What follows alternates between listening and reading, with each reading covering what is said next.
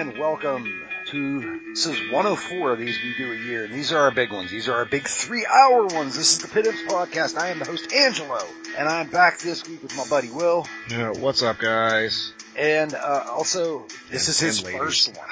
This is Yay. his first one. He's going to sit here for, for the, for the three-hour marathon that we're about to go through. Uh, Mr. Michael, how are you, sir? I am doing fine, thank you. Are you prepared for this? I hope so. Okay. What episode is this? Uh, this would happen to be episode 115, Dragons of Tarkir Pro Tour.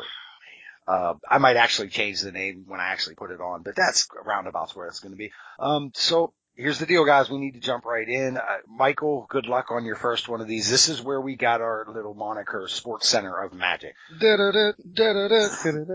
Okay, so to start off, we started the day of day one of the Pro Tour. We get to sit down and we get to watch some players draft. Well, let's watch a Hall of Famer. That usually is where they start, and they started us off with uh, Huey Jensen, and he goes pack one, pick one, Anafenza, Kintree Spirit. Smart. Yes, very smart. However, he did say that um, that was the last card he wanted to open because every time he had drafted it during practice, his deck was a train wreck. So, like, that's not what he wanted to see. However, he did get it. Okay, cool. You have to take it. It's too good to just pass. Um, pick two, he goes with a Twin Bolt. Then he grabs a Sabretooth Outrider. Then he grabs a Silumgar Butcher.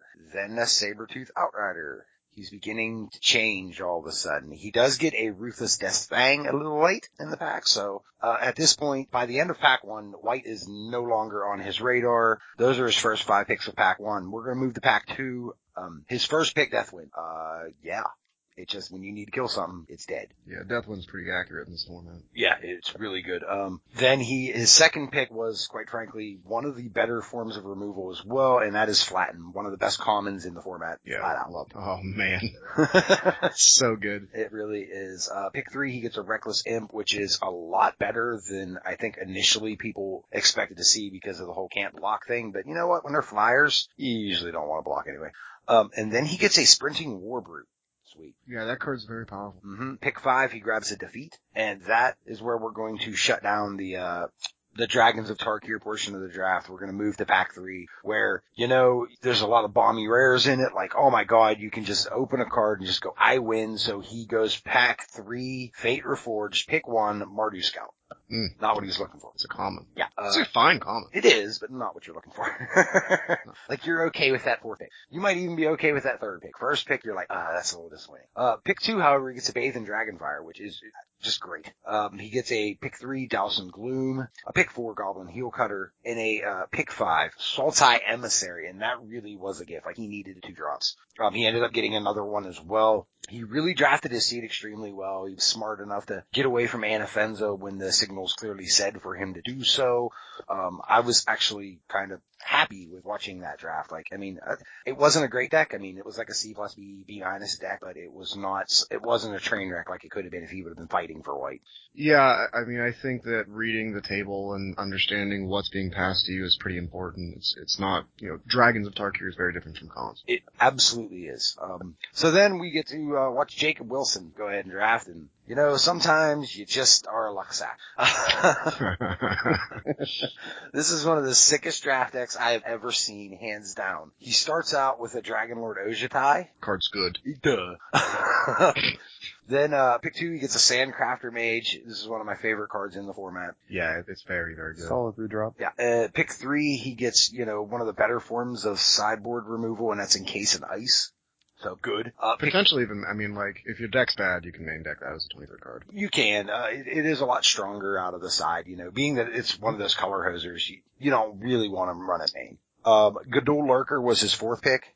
And then his fifth pick of the pack was Surge of Righteousness. And there I'm like, okay, this deck doesn't look like it's really turning out that good. Well, let's just move to pack two, where he opens a Sun Scorch Regent to go with that Dragon Lord Ojutai. then he gets a Zephyr Scribe because, you know, sometimes you want to loot. And then he gets an Ojutai's Command because why not, right? Wow. That's a good third pick. Yeah, let's play That's- Construct. That one's that one's spicy. then he gets a fourth pick Pacifism, so like he was the white drafter. Yeah. Um, pick five, he gets Enduring Victory. Again, fine card. Um, then we're gonna move to Fate Reforge, where he opens a Shu Yun. it's really good. Yeah, yeah. Yeah. It's just so like like four on color rares so far. That's really really strong. right. And then uh pick two, he gets a sandblast because why not? Yeah. Uh, Obviously, no one is white next to him. yeah. Uh, pick three, he gets a Jeskai Sage to go with that Gudul Lurker he had earlier. Fine card. What a good combo. I'm going to draw a card and then dig four deep for a card. Jeez. Uh, pick four, he gets Writ into Being, which Mm. is, I think it's the best of that, that cycle. It's um, it's really good. I don't know if it's better than the flying life like light form, but form? like Yeah, yeah, Life like it's really good. It's between those two. yeah, it's it's. I mean, just the ability to fix and have a two drop there is everything blue wants to do. Yeah, yeah, the Writ, the Scry two before you put that one on top, you're almost guaranteed Mm-hmm. a creature. It's just, yeah, I, I I really enjoy it. Um, See, I don't. I get two lands every time. well, then Quick that, question. Okay. Yes. Gudul Lurker, or did he get the 2-4 for 4? Because Gudul Lurker's the unblockable guy. Oh, okay. My bad. Well, he did get some of those, uh, Okay. those other ones. I'm sorry. He got the other Gudul thing, I guess. Um, I'm, I'm sitting here confused. that's okay. Yeah, I was too. I, um, I'm sorry. it's all right. Words and stuff. and then pick five, he gets a whisk away to pretty much just kind of round his deck out. And Jacob Wilson's deck was absurdly solid. Uh, it was an A plus. that's that's a good one. I'm not even going to uh mix words with that, so is what it is. Um and then, you know, just to start, we get to watch uh Huey Jensen play against Jacob Wilson. So That's number eight current player in the world versus the number 12 current player in the world. Unfortunately, this is really like the only thing I missed. I missed game one. Uh, but I did catch game two where it really counted and Jacob Wilson was already up a game. Um, Jensen does jump out with, you know, a two, three and four drop where Wilson answers extremely well. Um, uh, Wilson plays a turn five Dragon Lord Ojutai, then follows that with a Sun Scorched Regent. Regent dies in combat, however, Ojutai just kind of takes over because they anticipate every turn type does things. I mean, three cards in this is gonna probably seal the deal. Yeah, uh, so Jacob Wilson wins this 2-0 with his absolutely absurd deck. And in the second round, we got to watch, uh, Josh Utter-Leyton, 23rd ranked player in the world, running a black-red deck. Uh, he goes up against, uh, Gaudenis Vidugiris, and he is running Nice. green white. What? Oh, that's a good match. Oh, yeah, yeah, yeah. It's, I mean, yeah, Vidugiris is probably fairly underrated. He always does well. I mean, When he shows he's- up. he's been a grinder for a long, long time. I mean, he's been grinding Magic for 10, 12 years now. So Right. Um, I think the only reason he's not in the, uh, rankings is because he's not U.S. I, I Yeah. think that's a fair comment. Like he he would have to travel so much to get into the top 25, where the U.S. born and the Japanese born players they kind of have an uh, an advantage with that because there's just more GDs. sure. So, um, it starts out with game one. Uh, Gaudenis stumbles a bit, and uh, Raptor dashes two creatures a turn uh, with his imp on the board. And just Raptor just rides out the victory. Uh, so Josh Utter-Leyton up 1-0. Game two, Gaudenis plays a turn for Temur War Shaman. Um, yeah. It's pretty on time. That's very on time. um, and the manifest ha- that came from the War Shaman was a word scale dragon. Uh, Ha. Lols. yeah, I got him there. Um, I Yeah. really don't need to explain much more. That game ends one. One is the score. Game three, uh, Josh Utter-Leyton, Layton leads with a typhoid rat. Gaudenis, uh, follows with a light walker. Raptor plays, uh, three card and is left with a grip of three swamps. Ah, okay. That makes more sense now. I'm sorry, my rating's terrible. Um, Raptor just keeps, seems to hit lands. Uh, Gaudenis plays a Secure the Waste for six. It's a lot of dudes. Uh, Then he attacks for 12 after an assault formation pump. And Raptor just kind of looks down, grabs his cards, and goes, yeah, I'm gonna reach my hand out now. So Gaudenis Vidugiris wins that one two to one. So round three, and you know I was very happy about this one. We have Mate, Matej Zatlkaj running red-white versus Frank Karstens running red-black. Uh, I just like watching Frank Karstens. I, uh, we, uh, uh, we do know that. Uh, yes. The game, however, starts as the classic screw verse flood. Okay, Karsten ha- is stuck on two land. Matej just floods the five very quickly. Um, Karsten's finally gets a third land, and he, uh, which is his black. Um, like he he was he had no black. It was just mountain mountain, and it's like, and I need some black mana. So now he got a chance to do that. Karsten's does an amazing job to put himself into a position to win. However, um, Matej Zatlkaj's Arashin Cleric actually puts things just out of reach. Like Karstens was going to win next turn, and then that gain of three life legitimately changed the game completely, and Zatlkaj wins at 1-0. Zatlkaj. Game two. A lengthy pause. I had to cough. That's cool. That's no worries, man. Okay. Uh, in game two, uh, mana is an issue for Karstens yet again, stalling at two. However, this time he gets a red and a black. Um, he draws a third eventually. He plays a Gore Swine. Uh, Matej Zatlkaj answers with a Summit Prowler. That is better than a Gore Swine. Flatten kills the Summit Prowler, however, uh, and Matej just plays another. um, Love me some Summit Prowler. right, uh, Karstens walks a Heel Cutter directly into a Sandblast. Another Sandblast kills a Noxious Dragon. A Deathwind kills the Prowler. Matej morphs two creatures in one turn. Um, one that was a Stormcrag Elemental. After the flip, to show what it was, Car- uh, Karstens extends the hand and Matej Zatlkaj, the European coverage guy, wins that one 2-0. Um, good for Matej hmm the draft was the draft for the day was extremely interesting. Um, I enjoyed it, but we need to move to standard. And Will, what happened in the first day of standard? I, I, did we see anything really cool? Yeah, I mean, okay, definitely, for sure. There was like extremely powerful magic happening. Um, the metagame breakdown, uh, basically we had 47 players on the red aggro variants, uh, as the most played deck in the room. Abzan aggro was the second most played with 41. Red green dragons, uh, which is like, you know, just the grindy Stormbreath Dragon one for, uh, 36 play, or 36 players, uh, for the third most played deck. Blue black control, uh, with 32 players is the fourth most played deck, and Abzan control being our fifth most played deck. Uh, we had green white devotion, and then Jeskai variants after that, Sidisi Whip. Right. Um, it, it does show the health of the field when really, realistically only two decks were over 10%, were 10% or over because actually Abzan aggro came in at exactly 10% of the field. Right, yeah, there, there's 408 players in the field. Yeah. So that was, that's really cool. Yeah, uh, there was a, a a lot of decks, and then we actually saw a lot of uh, decks on the coverage that were like not the most played decks in the metagame. So it was it was a very cool day. Mhm. Um, round four, we had uh, Li Shi Tian uh, playing, of course, he's playing Jeskai Ascendancy combo uh, versus Ivan Floch, who was on Sidisi Whip, which uh, I thought this match was super interesting early in the uh, early in the coverage. Your pick versus my pick, pretty sweet. Yeah. Uh, I thought that was going to mean something when I was watching it. yeah, right. um, so game one, Floch and, and Tian both start with a turn two Caryatid. Uh, sorry man, Uz again. Tian makes a third land and an ascendancy the next turn, uh, while Floch keeps up with a Sidisi on turn three.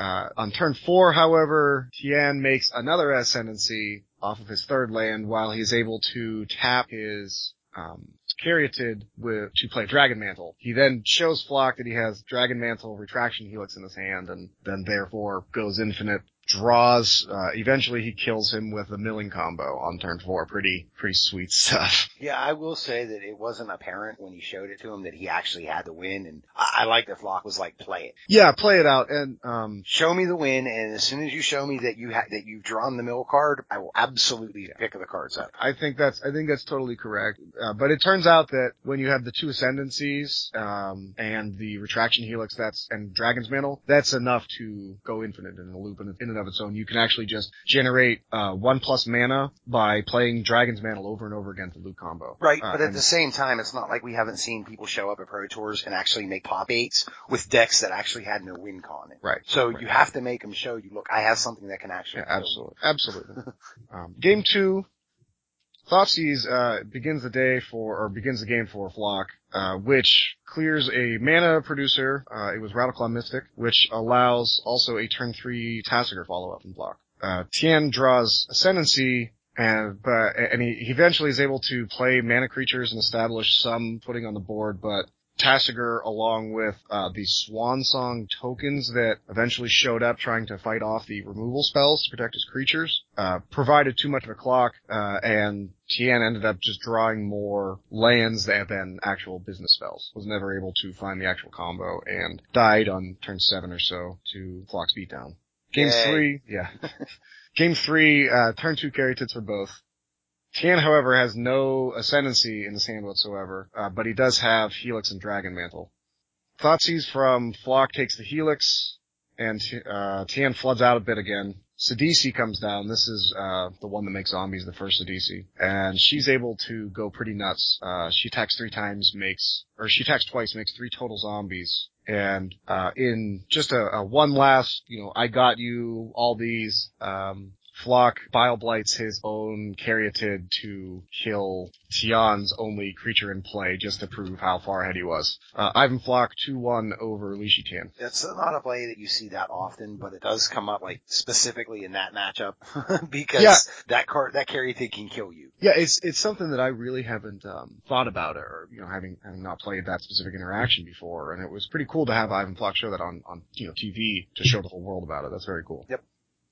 Round five, we have Seth Mansfield playing uh, Atarka Abzan, which is pretty sweet, versus Jamie Park on Chromanta Player, which uh, you Which would- was awesome. yeah, no, it was. You, you would, it's like, and it was really, really cool. It was a super, super sweet, long, grindy two game match. Um, but, uh, he wasn't the only guy playing it actually. It turns out that a, a couple pretty real players, uh, Zvi Mowshowitz designed the, designed the deck.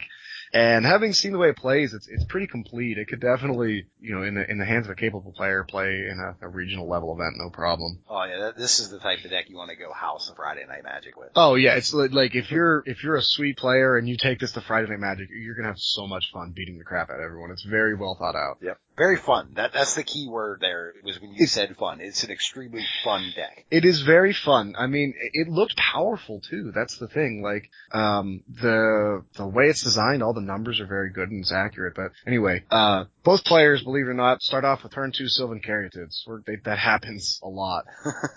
it's magic.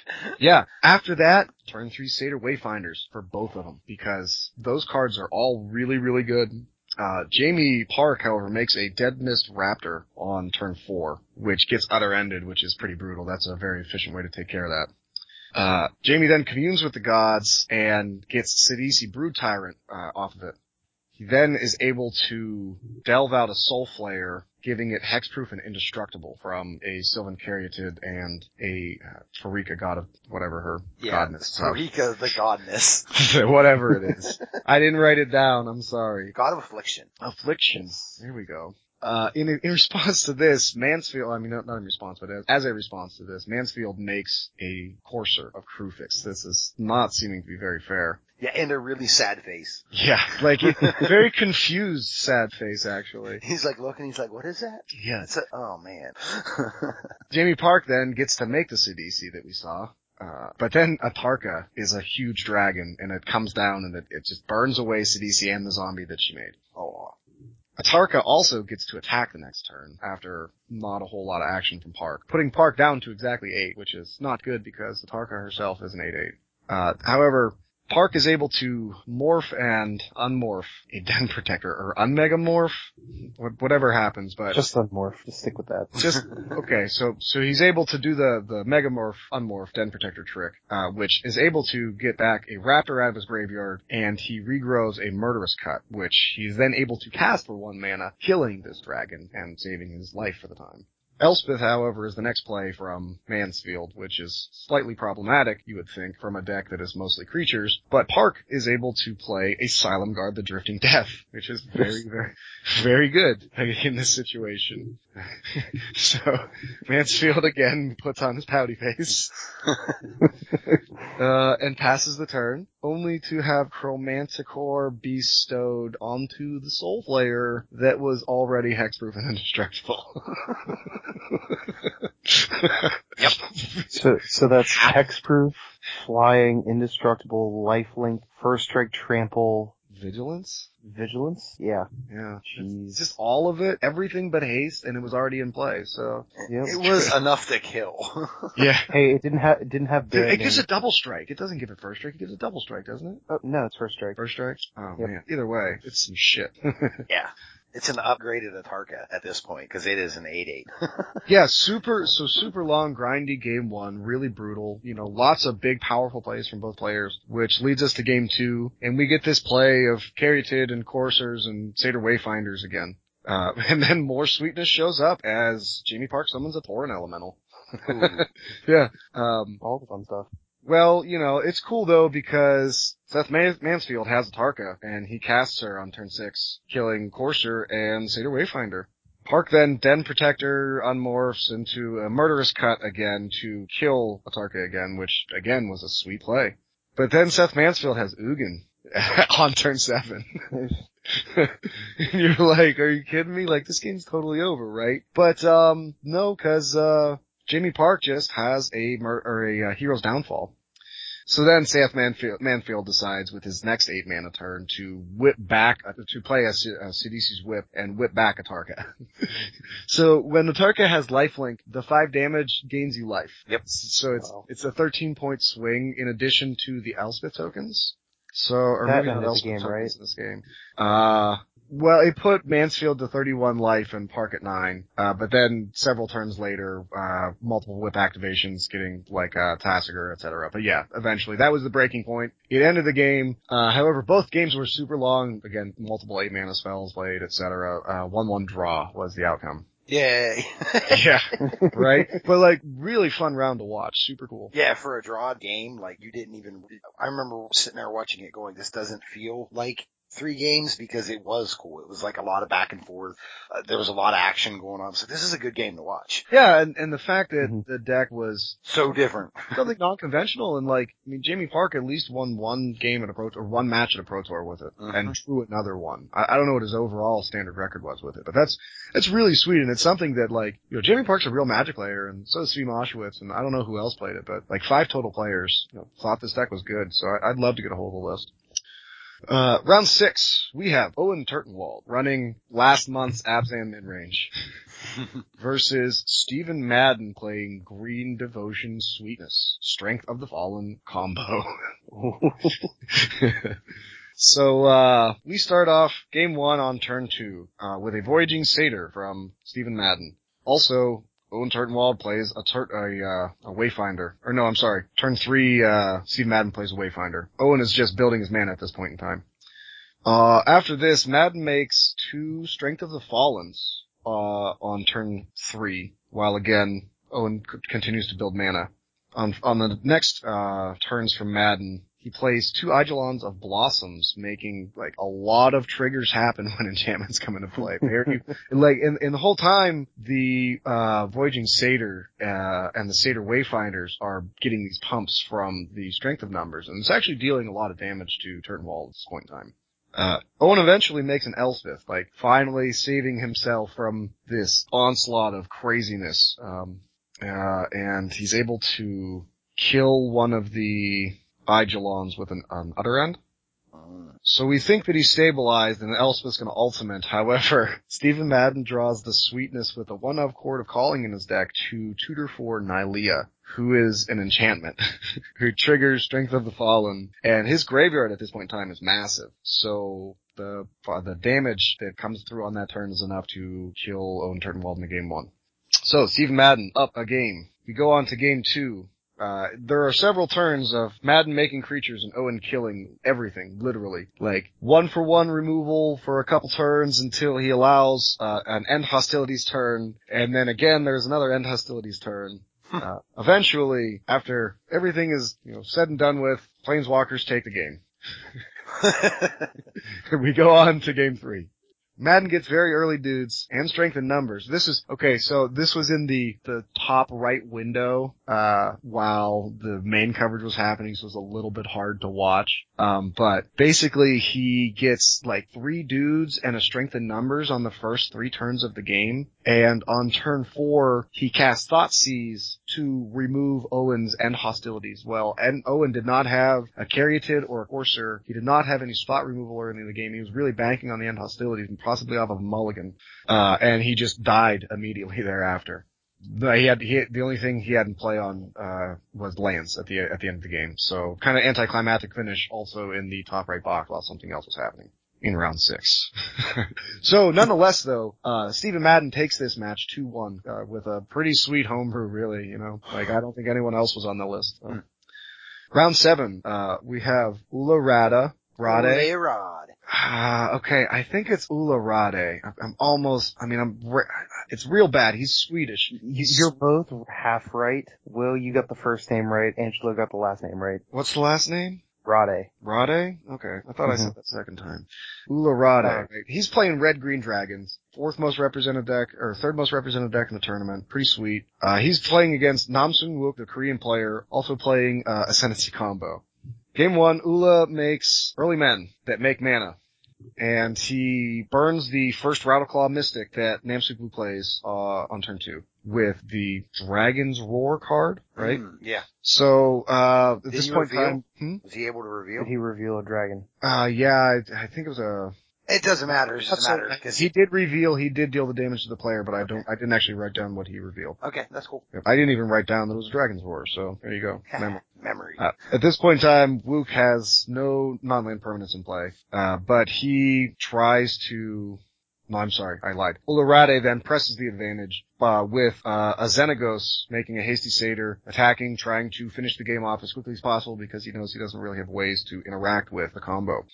Uh, on, on this turn, Wu casts Anticipate, building his hand further, also gets to cast Tormenting Voice, really trying to churn away through cards, just trying to get to the meat because he doesn't have any point or any parts of his combo symbol at this point in time. Ole really, really wants to end the game. He plus ones the Xenagos and casts a Crater's Claws for eight. Uh, Ooh, and then attacks for an additional three man or three damage with a courser, or courser and a, a satyr, Hmm. putting Wook down to two. Uh, and then passes the turn. Lots of stuff happens on this turn.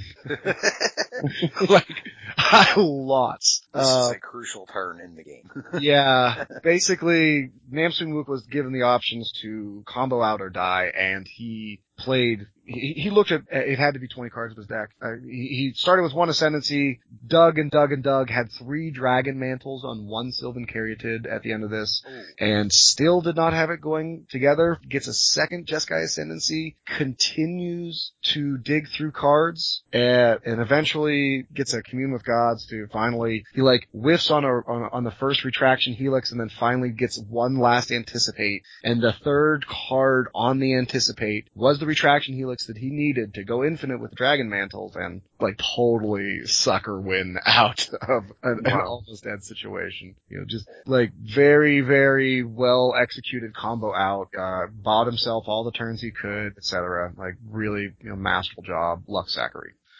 Game two, uh, Luke starts with a turn two Nyx Fleece Ram. Say what? huh? People Yeah. playing us again? I, I guess so. Um, while Ule only has, uh, mountains in play, uh, at this point in time, he has no green mana until turn three, which is just a real problem. He's behind on his curve, and again, I, I stated he doesn't really have ways to interact with the combo. So, Wook just builds for a couple turns until he finally has three mana dorks in play and all these, and then just combos with no possible way to lose. Congratulations. That was anticlimactic. I mean, it was. You know, the, the, there was a chance that uh that Rade was going to win in game one with the race, but like it is a matchup that he is so unfavored in that uh that, you know he the the equal level of player is just gonna gonna be able to beat him seventy percent of the time. Round eight, we saw Craig Wescoe playing an Ojutai Bant list, which was described as like white green weenie with Ojutai. Makes sense with Craig Wescoe. Yeah. Yep. He was playing green white weenies and he just splashed some. Okay. He was playing against the longest name in Magic, Paulo Vitor Damo da Rosa, on a blue-black control list splashing for Ojutai. Not, not the Esper lists with Narset, etc., but only the dragons, and it was more or less the blue-black shell after that. Game one starts with Craig Wescoe summoning a Fleecemane Lion, which immediately gets bile blighted because Paulo is a smart dude. That's just what you do to fleece main lions, right? PV then has a turn to anticipate while Craig Wisco, or while Craig Wescoe only plays an Elvish Mystic. But then things go south as a mastery of the, of the unseen resolves on turn three. Oh crap. Oh. PV decide, or I guess it was turn four actually, I lied, not turn three. Because the next turn, PV decides to race it with an Ojutai. He just says, look, plan two, let's go ahead and, uh, get the beats. Unfortunately, Craig Wescoe had a Surrak in hand, which was ha- was able to hastily attack with the formidable trigger. So that was the hunt caller, not the old one. Yeah, the, the new Surrak, I apologize. That's okay. Paulo Vitor, however, cruxes one-sidedly, leaving only Ojutai in play. But then, unfortunately, Valorous Stance is the next card to be played by Craig Wescoe, which kills dragons, much as the picture describes. Oh, so that was a tapped Ojutai. Yeah, well, well, I mean, he was attacking. He was attacking. Oh, Sure. that valorous stance. Uh, this whole time though, there's this mastery of the unseen in play that's just manifesting cards. uh, this happens over a couple turns until eventually Paulo is able to make an Ugin. He rolls Ugin up to kill a manifest, putting it to nine and thinking he's pretty safe, but unfortunately another Surrak comes down and still is formidable. and kills a nine loyalty Ugin. Which is kind of um, a, a really interesting play here because Paulo is at 10 life actually, and Craig Wescoe has a Den Protector. Yeah. So like this is this is a, a really interesting play by Wescoe.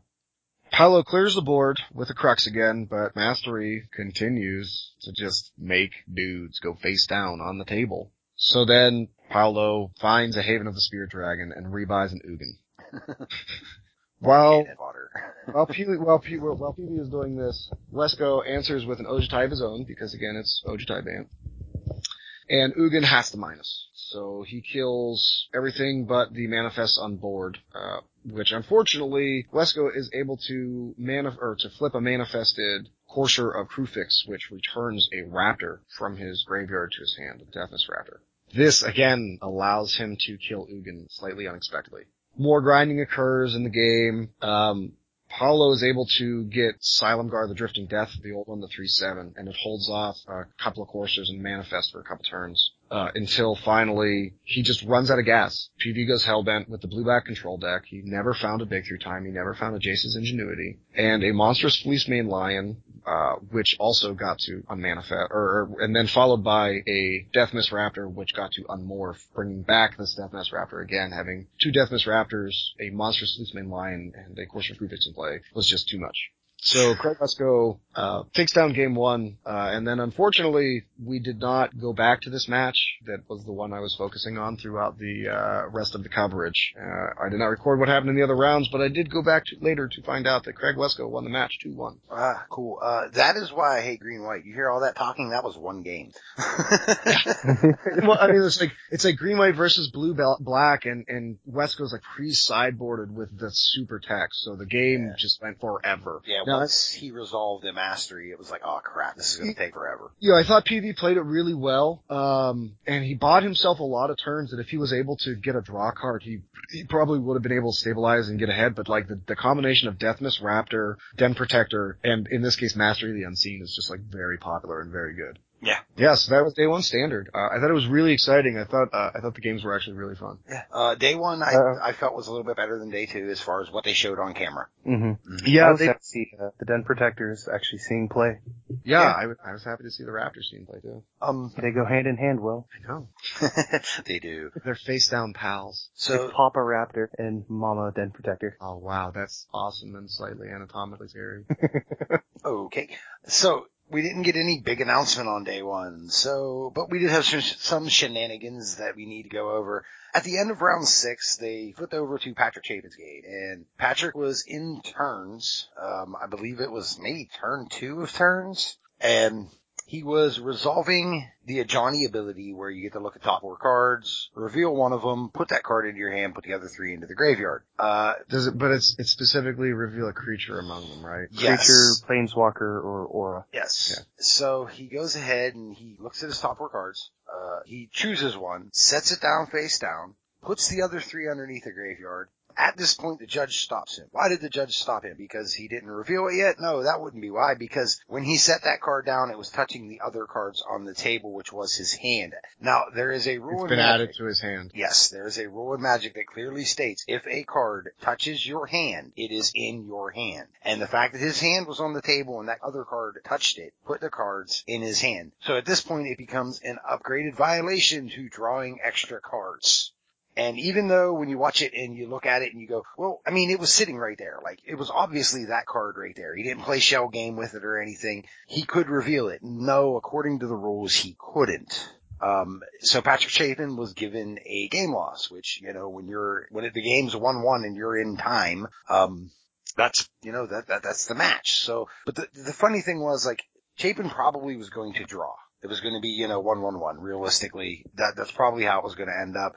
Um, but we wasn't even really going to go over this, but there was a major backlash about it because it was a little uncomfortable. So Um, hmm I read a Cedric Phillips release uh, today. It was an article on Star City that he wrote that he he claims that Patrick was or Patrick was favored to win. I didn't. You know, I wasn't paying. Yeah, that like match. I was watching that game. It did look like Patrick was going to win, not that turn, but the following turn. And I think Patrick had turn four still left. Yeah, it was like turn two of time. yeah, Yeah, and the, he could have won, but I mean, that, that's assuming that, and literally this is a complete assumption that I mean, his opponent had his opponent draws Go nothing. Yeah, You know, like if he draws but his opponent anything, would have had to draw something. yeah, but if he draws anything, this game is going to be a draw. And Wait, I was looking opponent at it. six, and he had Ugin, so he didn't plus Ugin yet. Oh no, he was going to ultimate Ugin that turn. That's yeah, right. he was going to ultimate Ugin that turn. Yeah. So, uh, but it's also like it's not just the drawing extra cards. It's that there's a spe- specific part of it that when you when you add a, a card into your hand that is unknown information that's supposed to be revealed like that, it automatic it again automatically upgrades it to the game loss state. Yeah, it becomes drawing extra cards at that point. It's not failure to reveal or, you know, not maintaining game state. It's Yeah, it- upgraded no, it- immediately. It's like it's like player error. Uh, Something or other. We're not judging. yeah, I read it. I read it today. I'm sorry. I'm a little my, I'm a little brain dead. I can find the link. I can understand. Uh, but realistically, I mean, regardless of what the outcome of that was, the whole reason that we're even going over this is because of the outrage. And a lot of the outrage was because people felt that it was very uncomfortable to watch it because Patrick pleaded his case and then he appealed and then he pleaded his case Against the head judge too. and yeah. then he appealed against the Mhm. head judge, but the head judge said there's no one else to appeal to. But the head judge did a good job of saying, you know what, I'm going to stand here and I am going to let you get it off your chest, but this is what it's going to be. And, you know, Patrick did what he had to do. He, you know, defended his case to the, to, you know, to the ump. And I do give Patrick, uh, big marks for at the end of all of this. He picks up his cards, he looks at his opponent, and he says, good game. Shakes his hand. I mean, like, it was really something that somebody, a lesser person could have just been like, man, fuck this! Yeah, it really goes to show like what a good dude he actually is. To once he's once he's composed and and like he realize because like it takes he's five and zero on the King of the Hill table playing Abzan and he's like you know this is how it begins and uh you know to get taken out of that by a game loss for a violation of like a that's brutal it's real bad Yeah. so you know once he recovers from it he again continues to be a human being and a good man Yeah. He, you know, con- congratulates his opponent Yeah, but at the same time, like I don't think, and they said that you know, there's a lot of people saying that they never want to see this on camera. I personally, um, and it wasn't because you know watching Patrick sit there and squirm or anything. It was more or less I like seeing it because it shows how you're supposed to handle a situation with judge. hmm Do not be afraid to appeal. You know, do not be afraid to plead your case. I mean, you might not get the outcome that you want, but he didn't lie about the situation that was going on. He explained it, you know, absolutely to a T. And he, you know, he pleaded his own side of the case. Um, he pleaded on some fairly unfair grounds as well yeah, he did ask that they check the tape, and you can't check the tape because No. that creates the feature area as a special area. They they're affected by rules that everybody else isn't because Yeah. there's not cameras on it. So you have to, yeah, you have to have a fair playing field for everybody. So. He, he did not get it overturned. He did get the loss. Um, but again, you know, I have to give him big credit for, you know, defending his case, explaining it to a T exactly what happened without misrepresenting. and, and being a gentleman enough that at the end of it showing good enough sportsmanship to, you know, shake his opponent's hand and say, you know, good game. It happens. And you played in this long enough, you'll understand that, you know, this type of shit happens. But the reason I kept hinting at that, uh, explained it to a T and did not misrepresent is because good old Jeremy Dezani, former number one player in the world, um, yeah, he's a cheater. Oh, that's how you get to be number one. Yeah, see, a while back, if you guys remember, I said that there was a high level player who I had been hearing through the grapevines is a bit of a scumbag, but I didn't want to put his name out because he was that high leveled. I didn't want to deal with a backlash. Well, this mm. is exactly who I was talking about. Like, no fucking around. It was Jeremy Dezani. And what ended up happening was Jeremy Dezani was playing in a game with a guy and a judge got called. My guess is he was trying to rules lawyer the dude. Um, a judge got called and when the judge came over, he told the judge a different story than what he was originally explaining and lying to judges will get you disqualified from tournaments. Yeah, that's pretty bad. Uh, so for changing his, uh, for modifying his version of the story while discussing the incident with the judges, he was DQ'd from the event in round eight. Good. Bad round to get DQ'd in. Yeah, I think he didn't have a good record anyway. There's no- there's never a good Yeah. round to get DQ'd, and you should not be doing True. shit that gets you disqualified from Magic tournaments. That is true. That's- God damn. You hit that one right on the nose, William.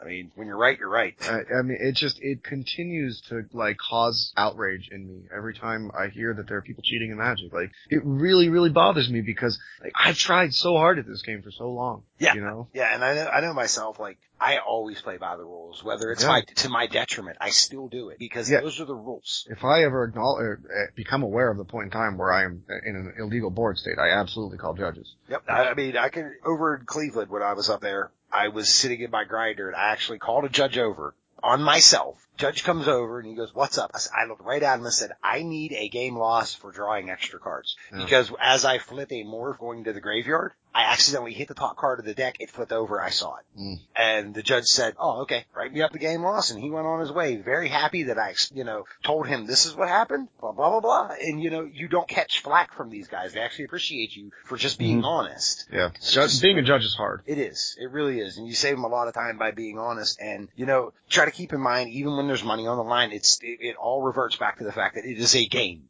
Say what? It's a game, dude. Oh. It's Between two human beings. right? I mean, you know, most of the time. I, I've been in some questionable situations. you go to enough big tournaments, trust me, you will too. But at this moment, we're going to take a quick break uh, for our sponsors that love us so much, and we will be right back in a moment with the day two coverage. Okay, everybody, it's that time again for me to talk about Titan Game Shop. This place is the place to go. They got your sealed product. They got your singles at good prices. They ship pretty much anywhere, you know, within like legal things. And they got a bunch of other things coming down the pipe that I need to tell you folks about. You like modern? Well, listen to all this modern stuff they got going on, right? First off, Modern Masters. We all know it's coming. They're going to have plenty of product. They're going to do a big release sealed event. Seems kind of fun to me. I mean, just come get the product. Also, they're going to have their own series that they're putting on. Okay? I mean, like, geez. The winners, the three winners, they're going to end up getting sponsored to go to GP Pittsburgh right around Thanksgiving. So, like, that's a pretty good prize. Also, on May 10th, they have a PPTQ Milwaukee. But to go along with it, it's also an SCG IQ and a 1K. That's right, a $1,000 in prizes, an invitational qualifier, and a PPTQ, all wrapped up into one. That's a hell of a tournament. Might want to travel for that one. Jeez, that's like kick ass. But anyway, check these guys out. That's TitanGameShop.com, T-A-I-T-A-N, GameShop.com, and also at TitanCards at gmail.com. Get a hold of them at either one of those places. You can also find them over on TCG Player. And remember, if you do decide to go there and order something, let them know that the Pitt Imp sent you. They want to hear it. We want you guys to say it. Helps everybody out. Remember to check his shop out. It's a good shop. I wouldn't put my name on it if I didn't believe it. Okay, uh, and we're back. We're talking about the day two draft section now, and let me tell you, this started out with the reigning, defending, two-time world champion. And if you want to learn how to be stubborn headed into a horrible deck, you need to go watch this. okay, so pack one, pick one, he chooses Gleam of Authority. Uh, pack two, he picks Deathwind. Or pick th- pick two, he chooses Deathwind. Pick three, he chooses Sabretooth Outrider. Pick four, he chooses Dragon Hunter. Pick five, he chooses Kolaghan Monument. Now I'll tell you what he didn't choose in a little bit. Okay, so uh pack two he goes Flatten, fine card. Uh pick two he goes Corpse Sweat. Then he gets uh pick three Arashin Foremost. Pick four Pacifism. Pick five Vial of Dragonfire. Hmm. You're picking a pick five Vial of Dragonfire. You're not drafting a It- I mean, it's not, it's not a terrible card.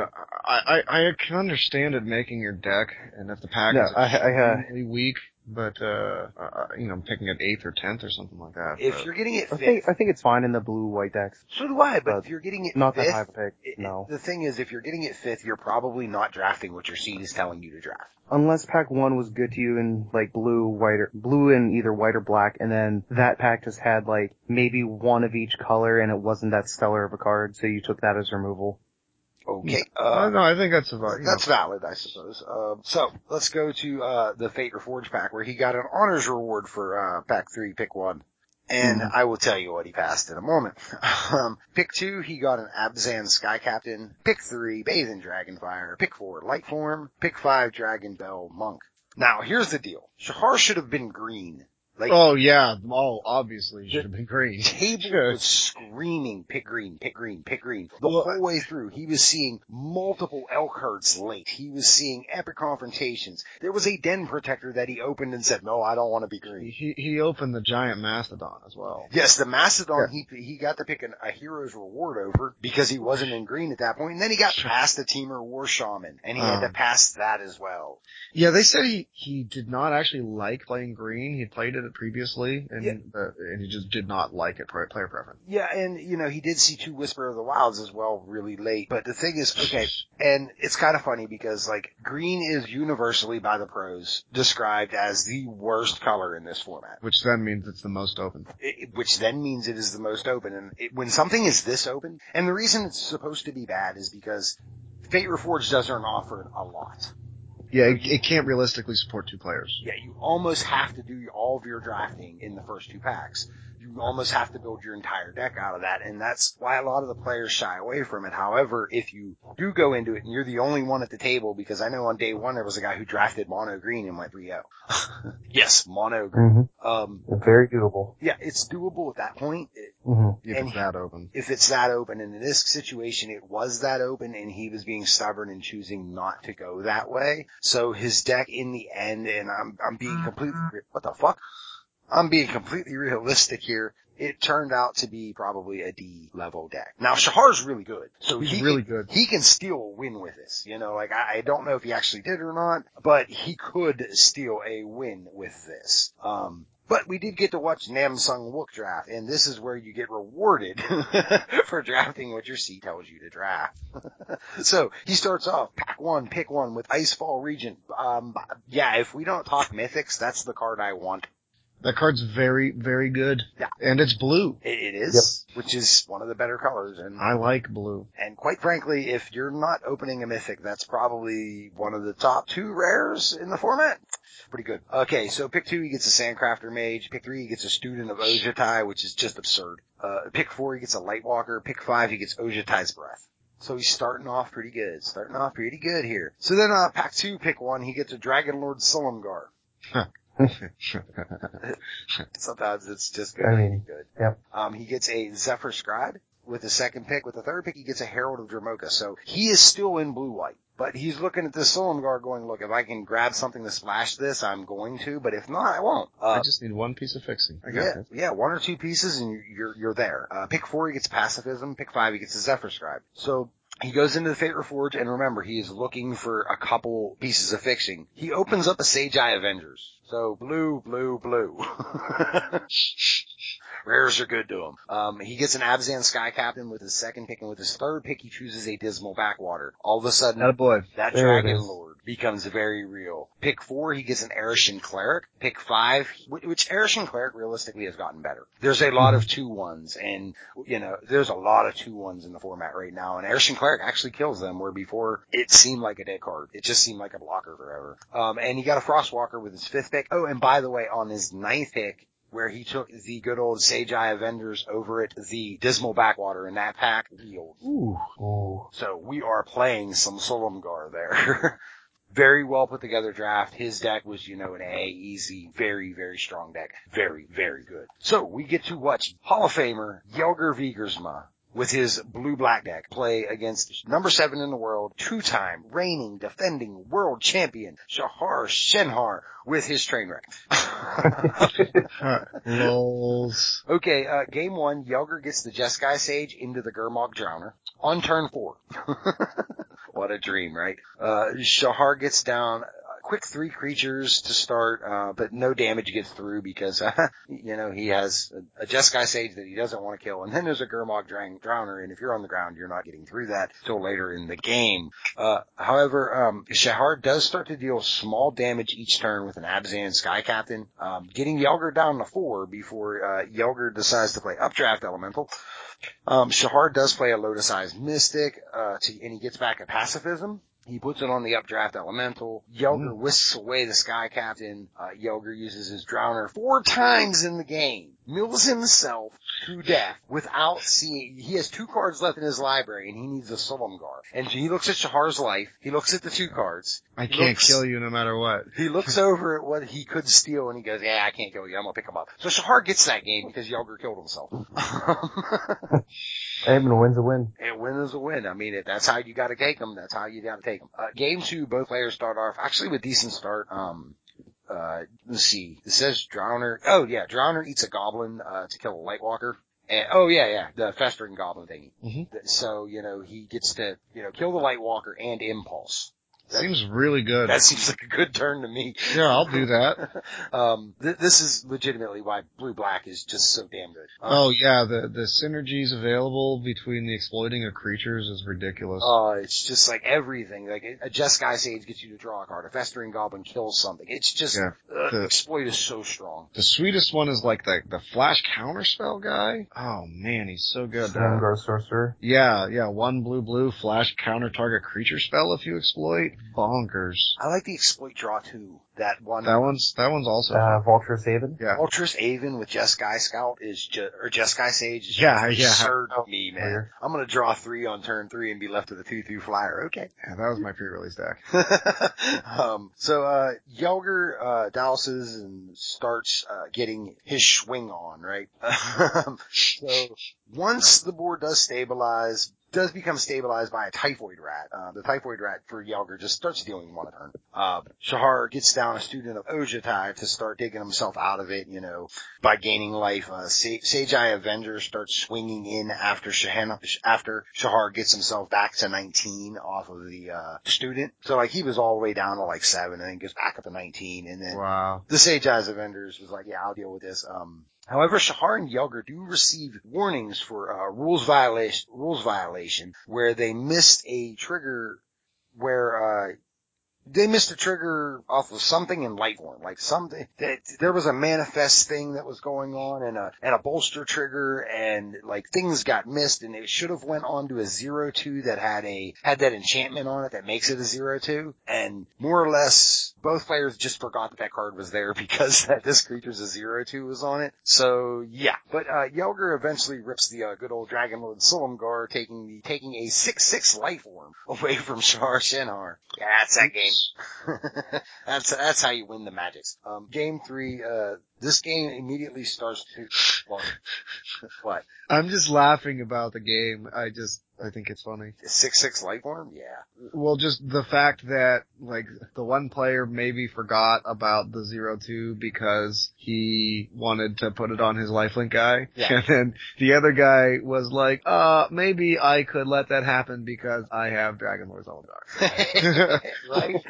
like, I definitely agree with the, the warning for sure.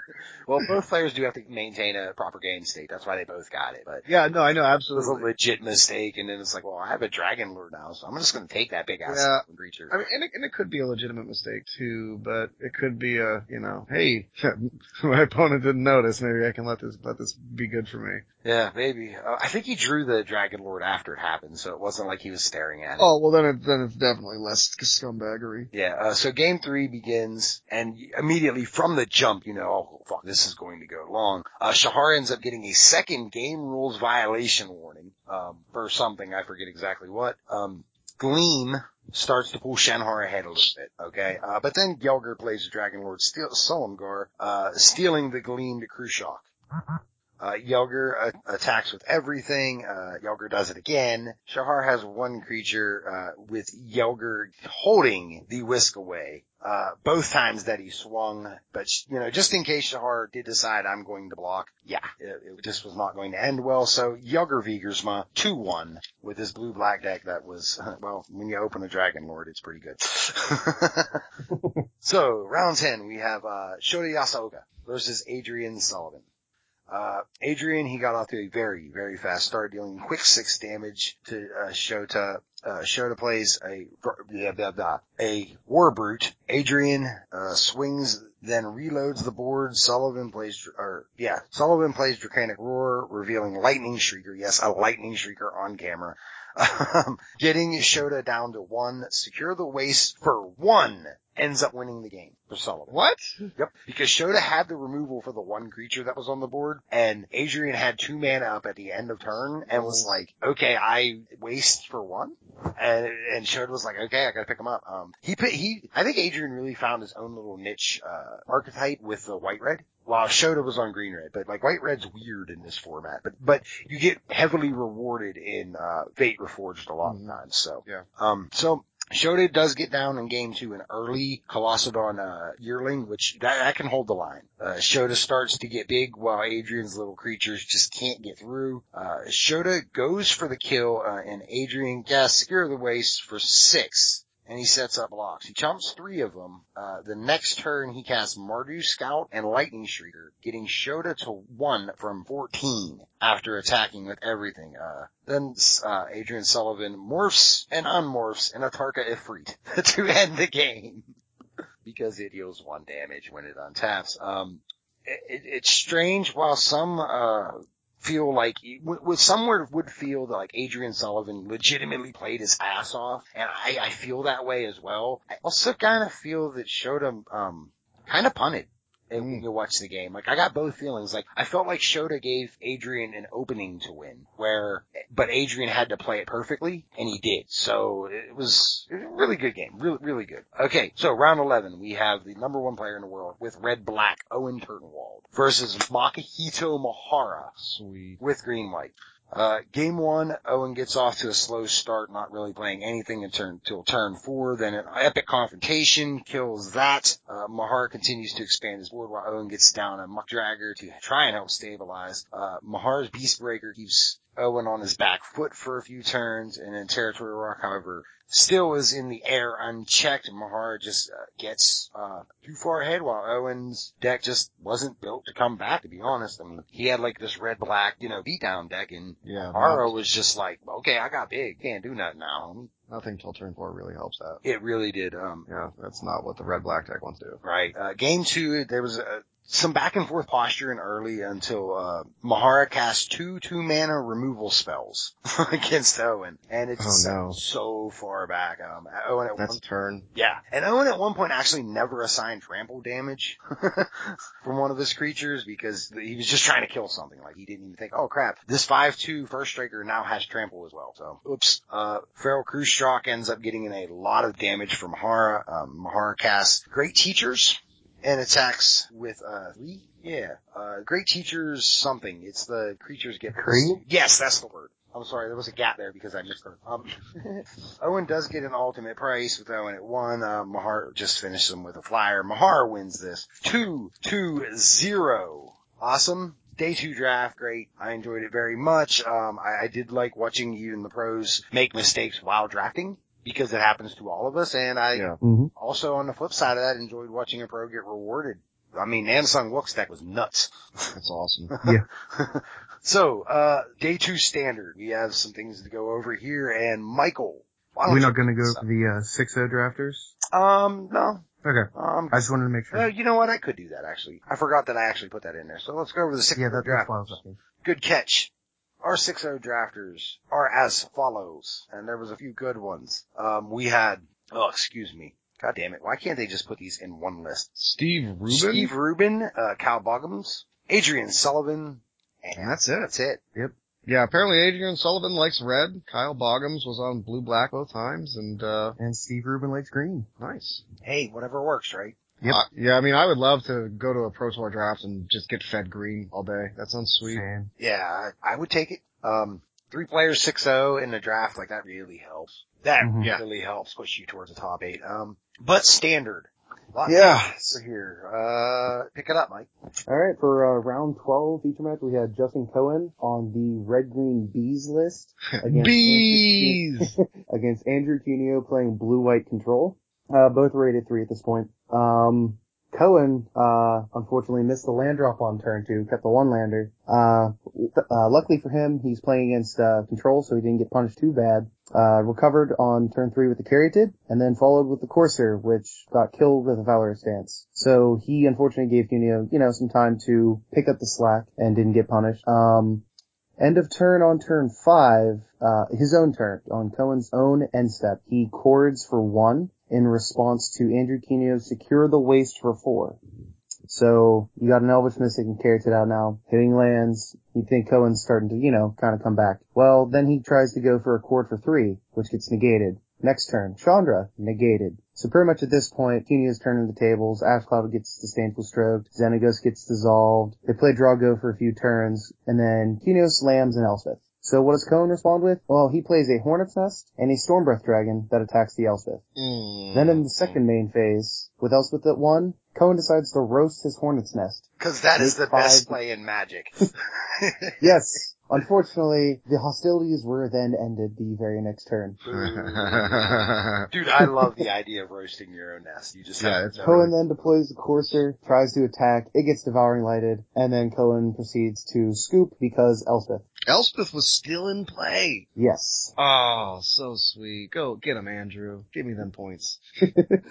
Uh, then we go to game two. Uh, for first three turns, it just played land go. Uh, Cohen proceeds to get stuck on three lands for quite a few turns, and then he misses another land drop. This is his theme for this round. Uh, when he finally tries to land spells, he plays a Courser, gets dissolved. Uh, then Cuneo on turn five lands an Ojutai, Dragon Lord Ojutai. Uh, then on turn six, the Ojutai attacks. Well, Cohen tries to respond with the Rending Volley to kill the Dragon Lord, but Cuneo responds with a Valorous Stance to make it indestructible. So Cohen goes, okay, you know what? I'll try to play this Whisperwood Elemental, which gets dissolved. Then he's like, all right, maybe Storm Breath. That gets disdainful stroke, and then Ugin pluses the bolt for the win. yes! Cuneo wins 2-0 over Justin Cohen. Yeah, pretty much just Cohen just could not find lands to dig him out, giving Cuneo too much time to just draw counter spells. I'm kind of I'm kind of intrigued by the blue white list. Uh, you know, most everyone was on the blue black. I'm curious what the Mhm. uh, would make Cuneo go blue white.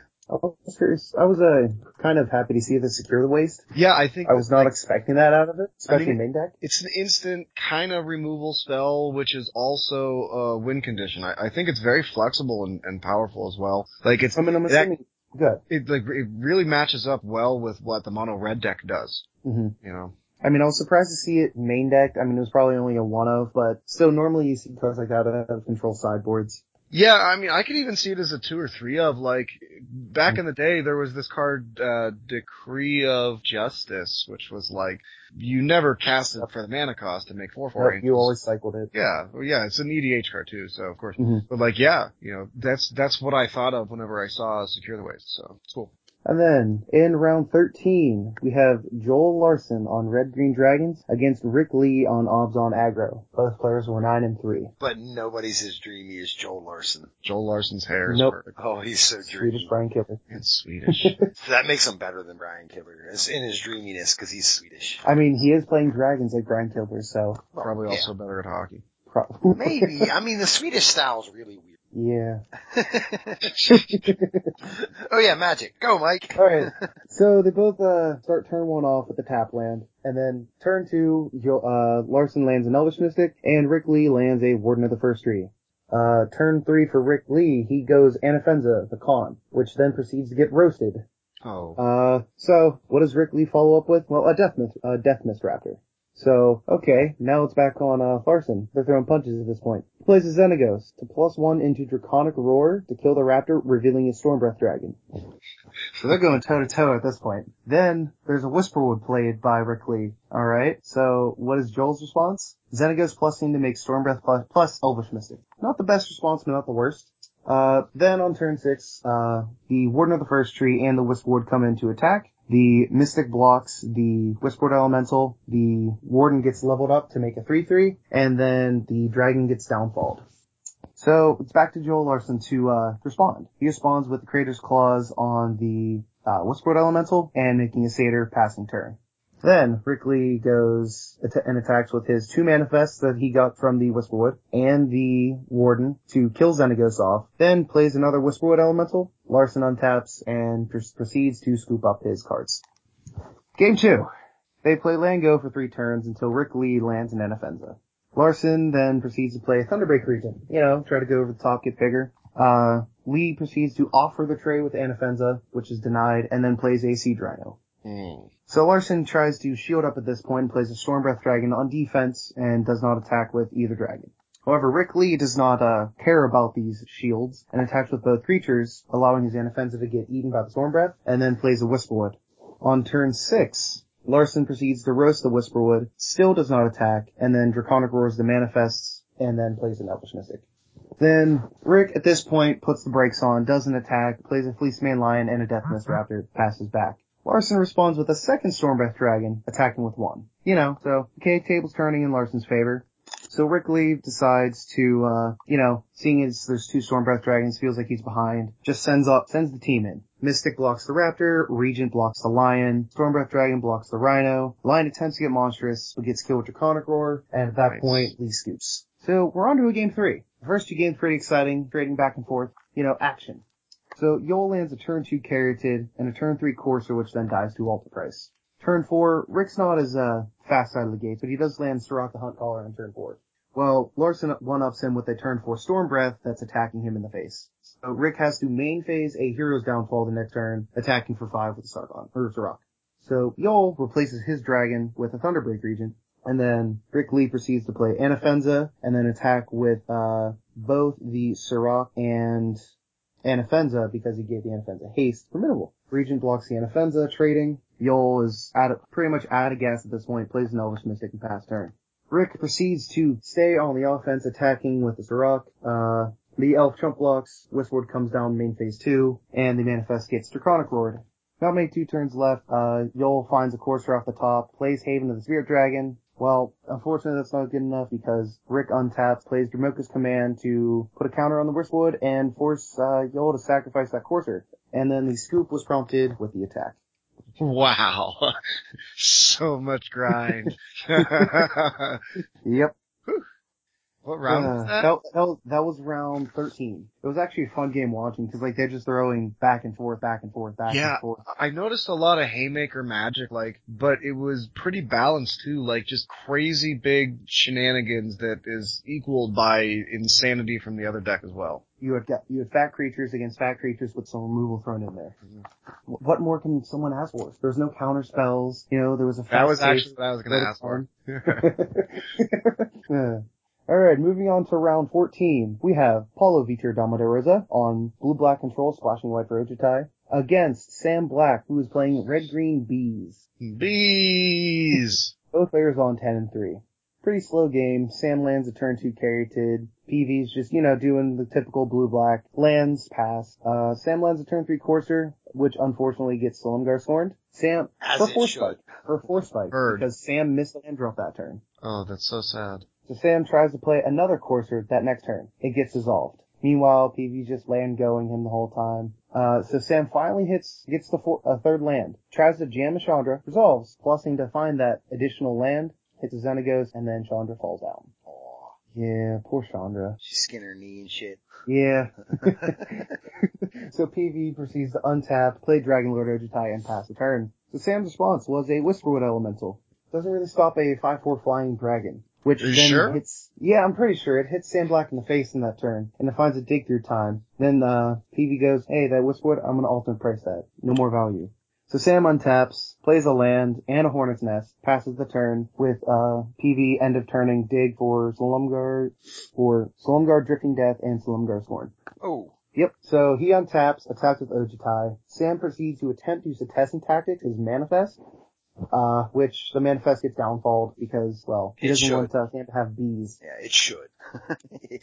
And then when Ojutai connects, he finds a land for PV to play that turn.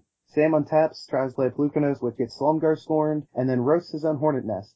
Well, you know, that, that seems good, That's but, just uh, the play. Drifting Death, man. PB on plays Silumgar Drifting Death. Surprisingly doesn't attack this turn, uh, but Sam just scoops when he untaps, so. Yeah, I was surprised to not see the attack because the Ojutai would trigger the Silumgar, but Ah. kinda unnecessary. Yeah, crazy. Dragons! Dragons and dragons and dragons.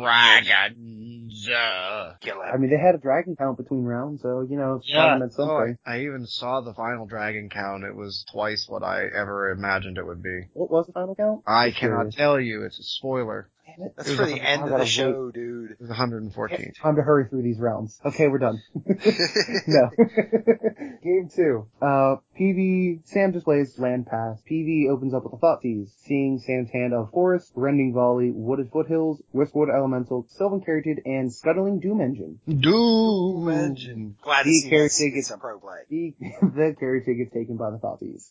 And then, uh, Sam plays his land, passes, drawing another Whisperwood Elemental. Uh, they just play land go for a little while. Uh, then Sam gets stuck on three lands, so he has to morph an Ashcloud Phoenix, which gets Bile Blighted.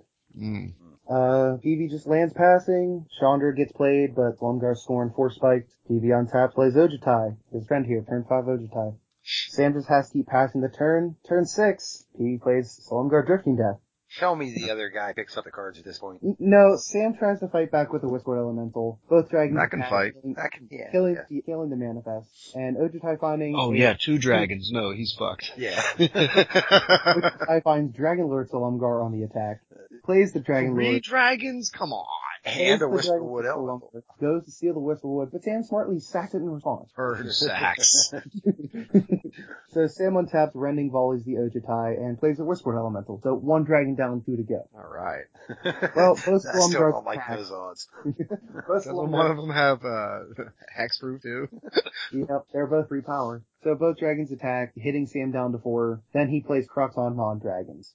And then Sam untaps and oops, PV winning 2-0 over Sam Black. Yeah, that's Mercifully. a pretty sweet matchup. Yep. Blue black. That was an aggressive, uh, control deck. He had the aggressive draw. Yeah, he, pl- I, I Turn mean, five dragon, six dragon, turn seven or eight, you're dead.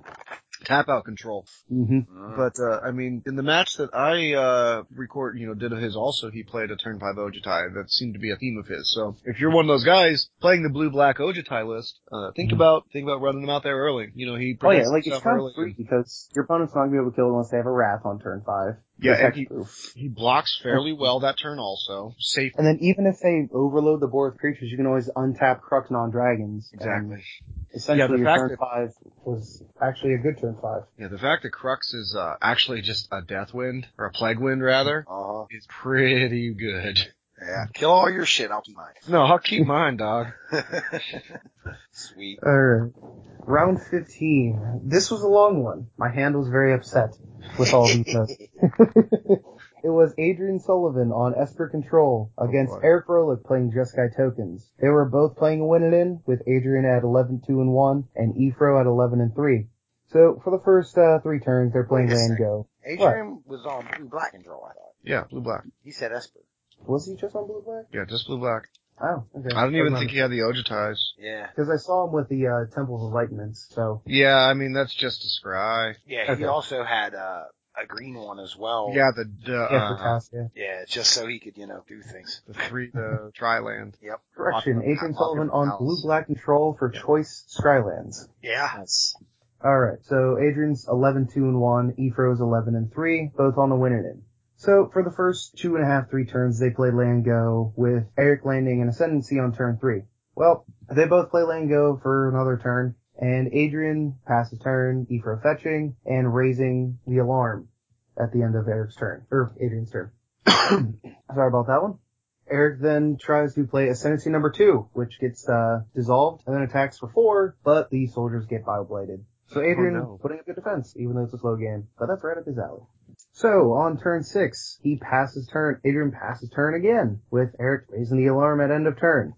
And what happens before untap? What happens before the untap? Well, Is would, it a would I take guess? Yeah, you are correct, sir. Yes. Uh, and then Eric untaps past uh, Treasure Cruise, which gets dissolved. And then he plays Dragon Fodder, not choosing to loot and pass turn. Adrian, not having any more shenanigans, drowns those uh, pesky goblins and passes turn. So Eric sad. then Eric then draws pass with a dig through time coming at his end of turn, which gets disdainful stroked. So it's a slow game. They just keep going land pass. Uh, Eric tries to play the final ascendancy in his deck after one looting away, one getting countered.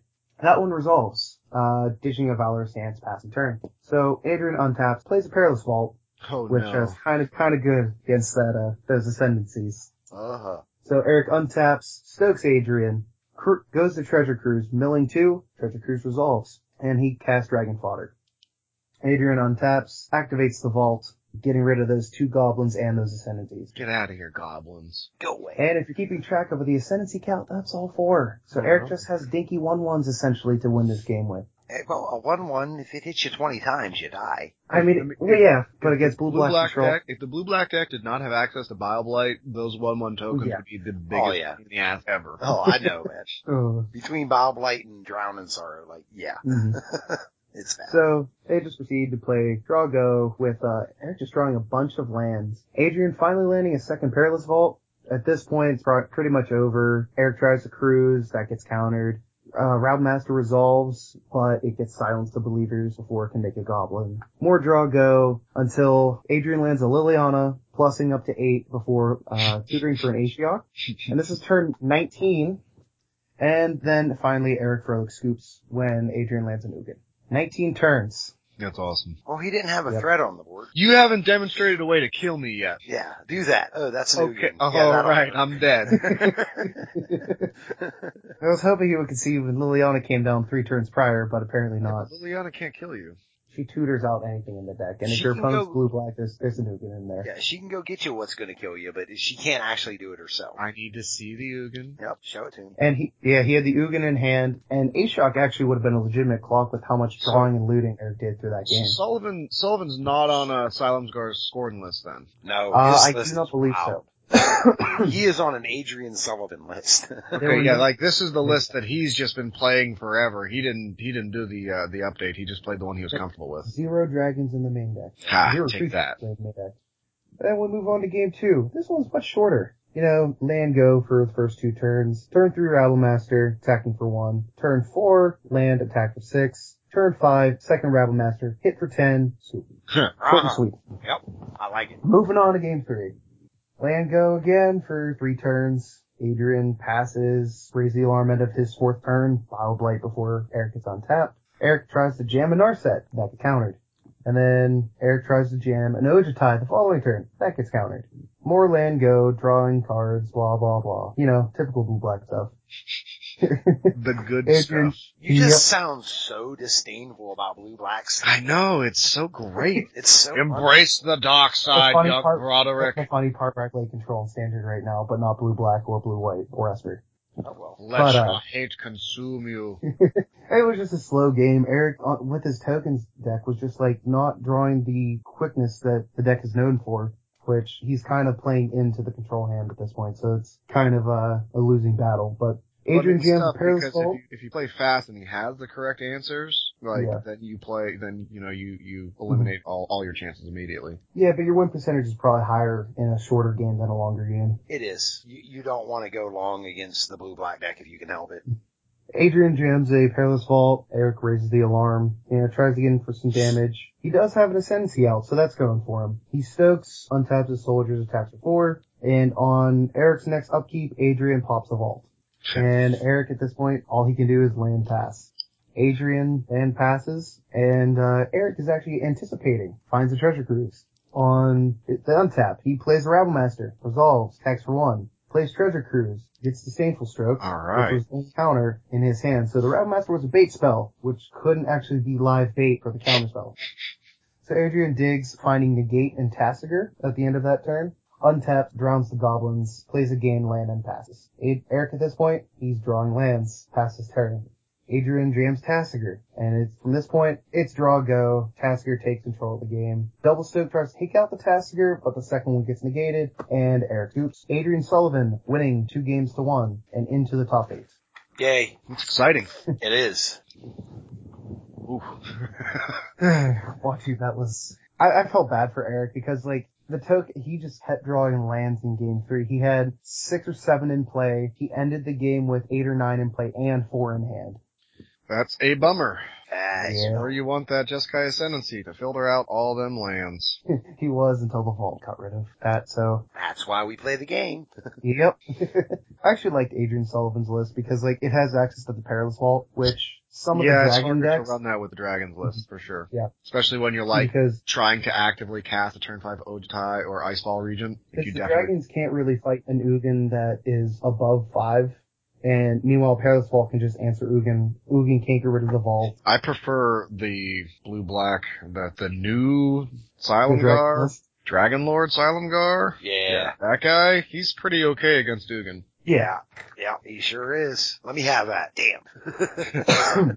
I got this Ugin. I got Uh, I remember the days of Zealous Ugin. conscripts ulting their planeswalker. I did it with a Tamiyo emblem against my opponent. He was salty. I can imagine. That's a good emblem. yeah, it is. But now I can't play with it. I'm gonna take yours. Right. Um, where are we? What round? Round 16, Sweet. final round of standards. Final round before top 8. We have Shota Yasooka playing blue-black control versus baby. Seth Manfield playing Atarka Abzan. Come on, Seth. Come on, Shota, just because he's Shota. Shota's awesome and I love him more as a player, but I picked Seth. He's on my team. So There's Yeah, but nobody. He has your, he has your blue-black list that you're liking. I know, dude. I know. I'm like it, and it's Shota's blue blacklist. Yeah. Shota's Mhm. like Shota's the man. Shota tests with nobody. He just shows up at Pro Tours with like good decks. And Yeah. uh, I realistically, mean, when you're, you're good at magic, that you can get away with that sometimes. realistically, there's very few players that I would sit down across and literally just be afraid. Like, Yeah. just go, I have a 1% chance of winning this game, and Shota is one of those. Dude is so good. Alright, so to or start things off, it's a slow game. Turn 2, Manfield Thought seizes, seeing 2 dissolve, a Crux of Fate, Ultimate Price, and 3 lands, takes one of the counter spells. But the unfortunate part for Seth, he misses the next 3 land drops, allowing Shotek to cast Jace's Ingenuity, drawing more cards, getting more advantage. Seth misses another land, hits the turn later, but Shota's already on 8 lands by the time Seth, Seth gets a 3. So, Hmm. pretty much, you can probably guess where this, this, uh, game's going. Or was it a triumphant comeback? Uh, well, he Against tried, Shota? He Yeah, also that's charmed right. to draw two. Also charmed to draw two, played a courser, which died to ultimate price, but it did find a land. Hey. So he's on four lands versus, you know, Shota's Eight. nine. Oh. Nine. Yep, Seth was on the play for this one. Shota has nine lands. This game's over. Versus This game's four. o- this game's over. So, Shota untaps. Thought seizes seeing Tasigur, uh, Sidisi Undead Vizier, Siege Rhino, Hero's Downfall, Murderous Cut, and two lands not, that he drew off the Abzan charm. Ha. Yep, and the downfall gets taken. Then he follows that up with an Ugin, bolting Seth in the face. Wait a minute. I don't want you to kill my planeswalker. Hang on. Let me take that first, then bolt you. Seth tries to battle back with the Tasigur. So, what does Shota do when he sees Tasigur? Ignore it, bolt Seth in the face, kill Tasigur with Ultimate Price in response to the activation from Tasigur. Because at this point, Seth's only card in graveyard was that hero's downfall. So Shota wisely waiting for the activation of Tasigur before killing So it. you could give him Tasigur again? Tasigur again? Nope, he milled two land, he Oh, milled a Courser Caryatid, he got the Right. Caryatid. There we go. But Shota chose the right spot to do it. Because if he had done it before the activation, and Seth hit two lands, he got a downfall to kill Ugin. You know, there's a there's a really funny thing about uh, Shota. When you watch him play, you'll go, "Ooh, no, no, no, man, no." And it all turns out that if he played it the way you wanted to play it, he would have lost. So Seth courageously tries to battle back with Siege Rhino. Shota doesn't care. He ultimates Ugin, draws seven, puts five permits into play, gains seven life, and then goes to Thoughtseize. Well, Seth does not want to get a, give up any more information and calls it quits. I'll let you ultimate Ugin, but I will not let you Thoughtseize.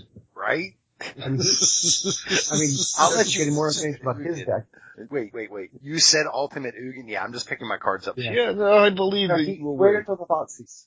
He, he- Seth thought he still had a chance. Well, I'm, I'm fishing information at him, you know? Yep. Yeah, that's even though you don't see those cards. I mean, if you're fishing information, let him discard to hand size. Yeah, I suppose. I don't know. Eh. But, uh, game two.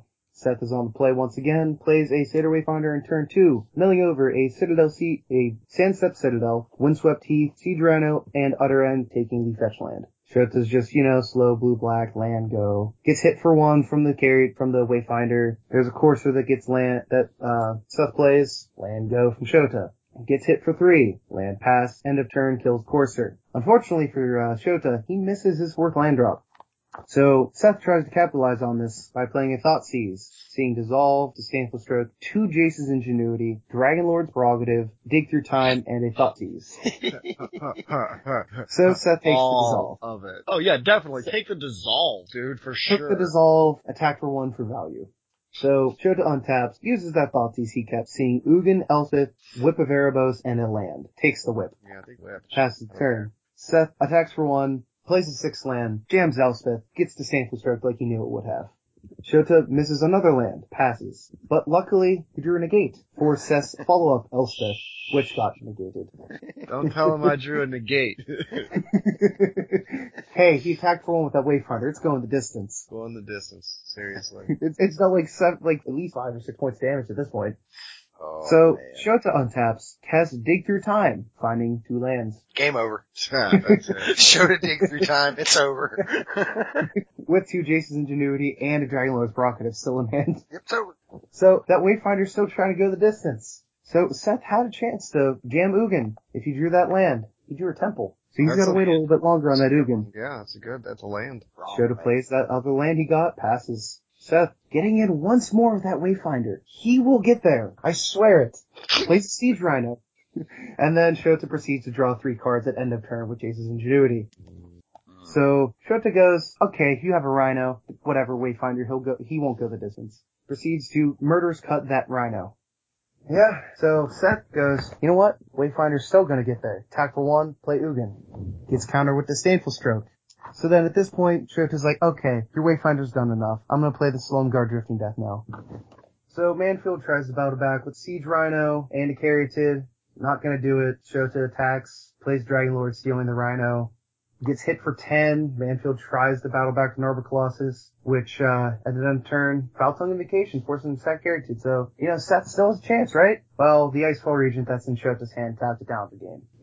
And that, ladies and gentlemen, Shota Yasooka wins 2-0 over Seth Manfield, winning his match and getting into the top eight. Yay. That's so sick. That's his first individual top eight. It, it, it is. Um, yeah, this guy has had phenomenal Grand Prix success, but th- this is awesome. Such a breakthrough, and with such a show to deck. Yeah, I'll, I'll give all the stats here in a minute on what he's actually done. Um, speaking of If you want the stats, standard metagame takedown, I was going to move into the standard metagame breakdown. Uh, I like the way they broke this down. You find out exactly what the percentage is that made the cut for day two. Yeah. Um, notably, of all the decks that had five or more, Chromantha Flayer was the only 100% deck. yeah. Awesome. That deck was real. It's a real deck. It got all five players in the day too. it did. It, I can't argue that. Um, The Yeah. blue black deck also had a really, really Yeah. good version rate. blue black Tarka control. Abzan had all four get in for day two. Yeah, but that, that, that was only four. Um, One less. It is, but five's legit. Uh, 11% of the field day two was the blue black, where 90% of the people, 90.6% of the people playing it made day two. So I think that's the right control. Yeah. Uh, Called it. yep, uh, red aggro in all of its variants. Uh, 66% of those made it to day two, and there was 31, but that was 11.9%, and Abzan also posted 10% of the second day's field, with 65.9% of those players making it in. Sidisi Whip had a really good conversion rate of 84%, Abzan Control 71%, um, so, I mean, there were some good things. Green Devotion with red. That's a Tarka Devotion. 73% of those people made it in. Uh, Abzan mid-range because there wasn't enough Abzan. 68%. It's just, yeah. I mean, yeah. Yep. Cool though. I mean, I I like the format a lot. I think it's uh I think it's really well developed.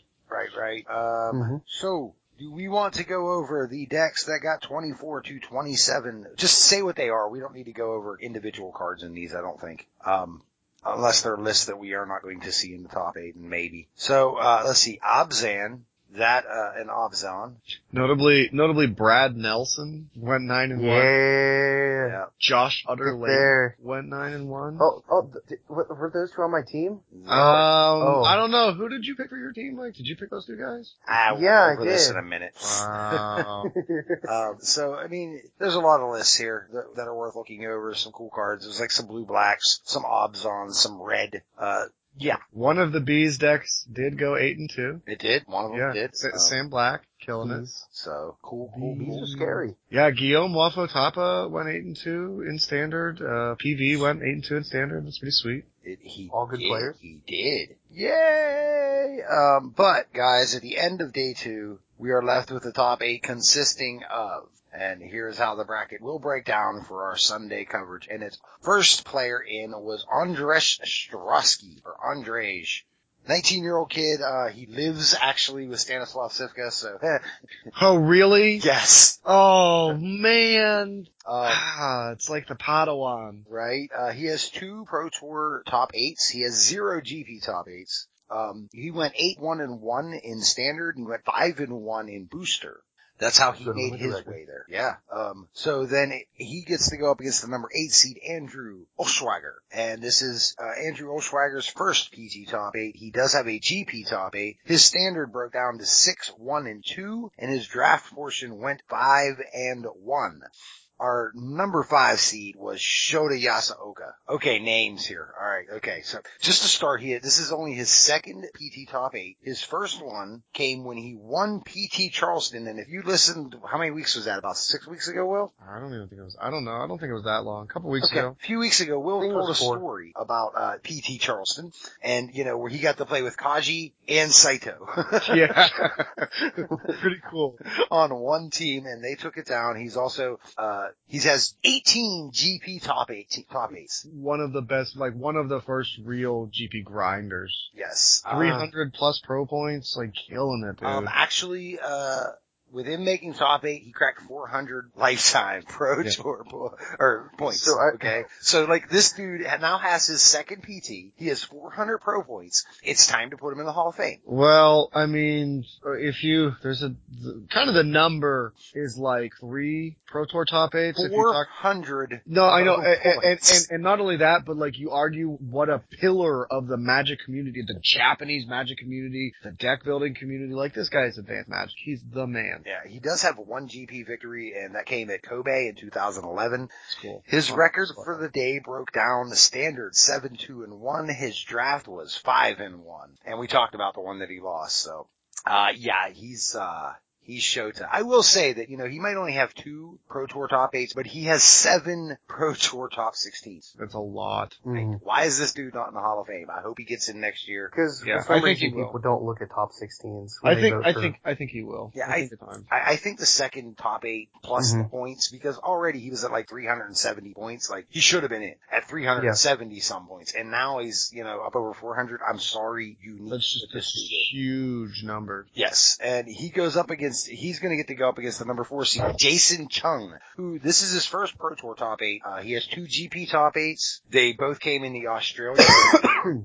he got there by going 7-2 and 1 in standard and 5 and 1 in draft. Didn't Jason Chung just top eight the the last Australian GP? Yes, Like, he did.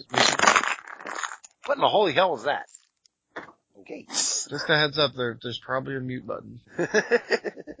okay, so uh, the, the bottom side of the bracket breaks down as such. Martin Dang, he is the number three seed, and Martin Dang, this is his first. He has one GP and one PT top eight. Uh, his standard for the for the tournament was seven one and two. His draft was five and one. Uh, Marco Cammilluzzi is the sixth seed, and that is who will be playing Martin Dang, and he has three GP top eights, but only one Pro Tour top eight. There's a lot of new Pro Tour top eights in this. hmm Uh, his standard portion went seven, one, and two, and his draft very similarly went five and one. Yeah, go five and one in draft at the Pro Tour. That's the key. Mhm. It seems to be It actually is. Um, hmm. So, and then our last players in the top eight is the number seven seed, Thomas Hendriks, who this is his first GP, his first Pro Tour top eight. He has one GP top eight. He went seven, two, and one in standard, and five one in draft. No shit. Yes. Um, So down six out draft. right? And Adrian Sullivan. He is the number two seed in this. Uh, he has one Pro Tour top eight. That's this one. He has two GP top eights. The last one was 15 years ago. Yeah, he's been around a long time though. Um, he's, he's, a, you know, very prolific writer. He's always really understood magic very well. Yeah, he was a commentator for a while with SCG. Um, eh, the, the man knows magic, but his top eights for the GPs literally came 15 years apart. Yeah. He's always been a pillar, especially of the Madison, Wisconsin scene. I guess he's been, uh, you know, since he joined this new team that he's on, um, they, uh, they've been doing a lot more boot camps and taking playing a lot more seriously. So. Yeah, I know Bob Mars said that Adrian was telling him what he was doing wrong. Yeah, wow. I mean, that says something, right? Uh, but Adrian, uh, he, he got there by going 6-2 and 2 in standard, and he just didn't lose in draft. Well, okay, I guess you can 6-0 draft. Yes, uh, Kyle Boggemes, he 6-0'd his draft, and he finished in ninth place for guy. I think it was because he ID'd, ID'd, and then something happened in the last round that someone leapfrogged him in. yeah, Sucks. it, it does. Mhm. Um, so we do have Still- a little bit of shenanigans that we have to talk about in day two. I Mm. called it. Shenanigans. Uh, Stefan Speck. What'd he do? He Oh my scumbag. goodness. He got DQ'd for it. I mean, just look, he cheated. There's no way to say anything else. He doesn't like to play fair magic. What can I say? Um, He he, said it himself. he took seven cards and he palmed them, and then he handed 53 to his opponent and said, here, shuffle that. And then he tried to draw his seven cards, but they were the seven cards in his hand. And, you know, the judges, when they inspected this situation, said, hey, wait a second, you ain't allowed to do that. And the seven cards were revealed to be a plausible opening hand. Yeah. a plausible. Also known as a god hand. yeah, magical. Hey, there was no Hornet Queen under that pad. Yeah. Well, there was players in the past who watched him run like uh oh fuck the modern deck he was running was uh, Uh, amulet. Amulet, and people were watching him, pro players watching him, going, "He's terrible with this deck. How the hell is he winning?" well, turns out that when you can pick your seven cards to start with, your win rate is going to go up, even if you're suck with a deck. So, so this is a guy. This this result, I suspect a suspension will be following.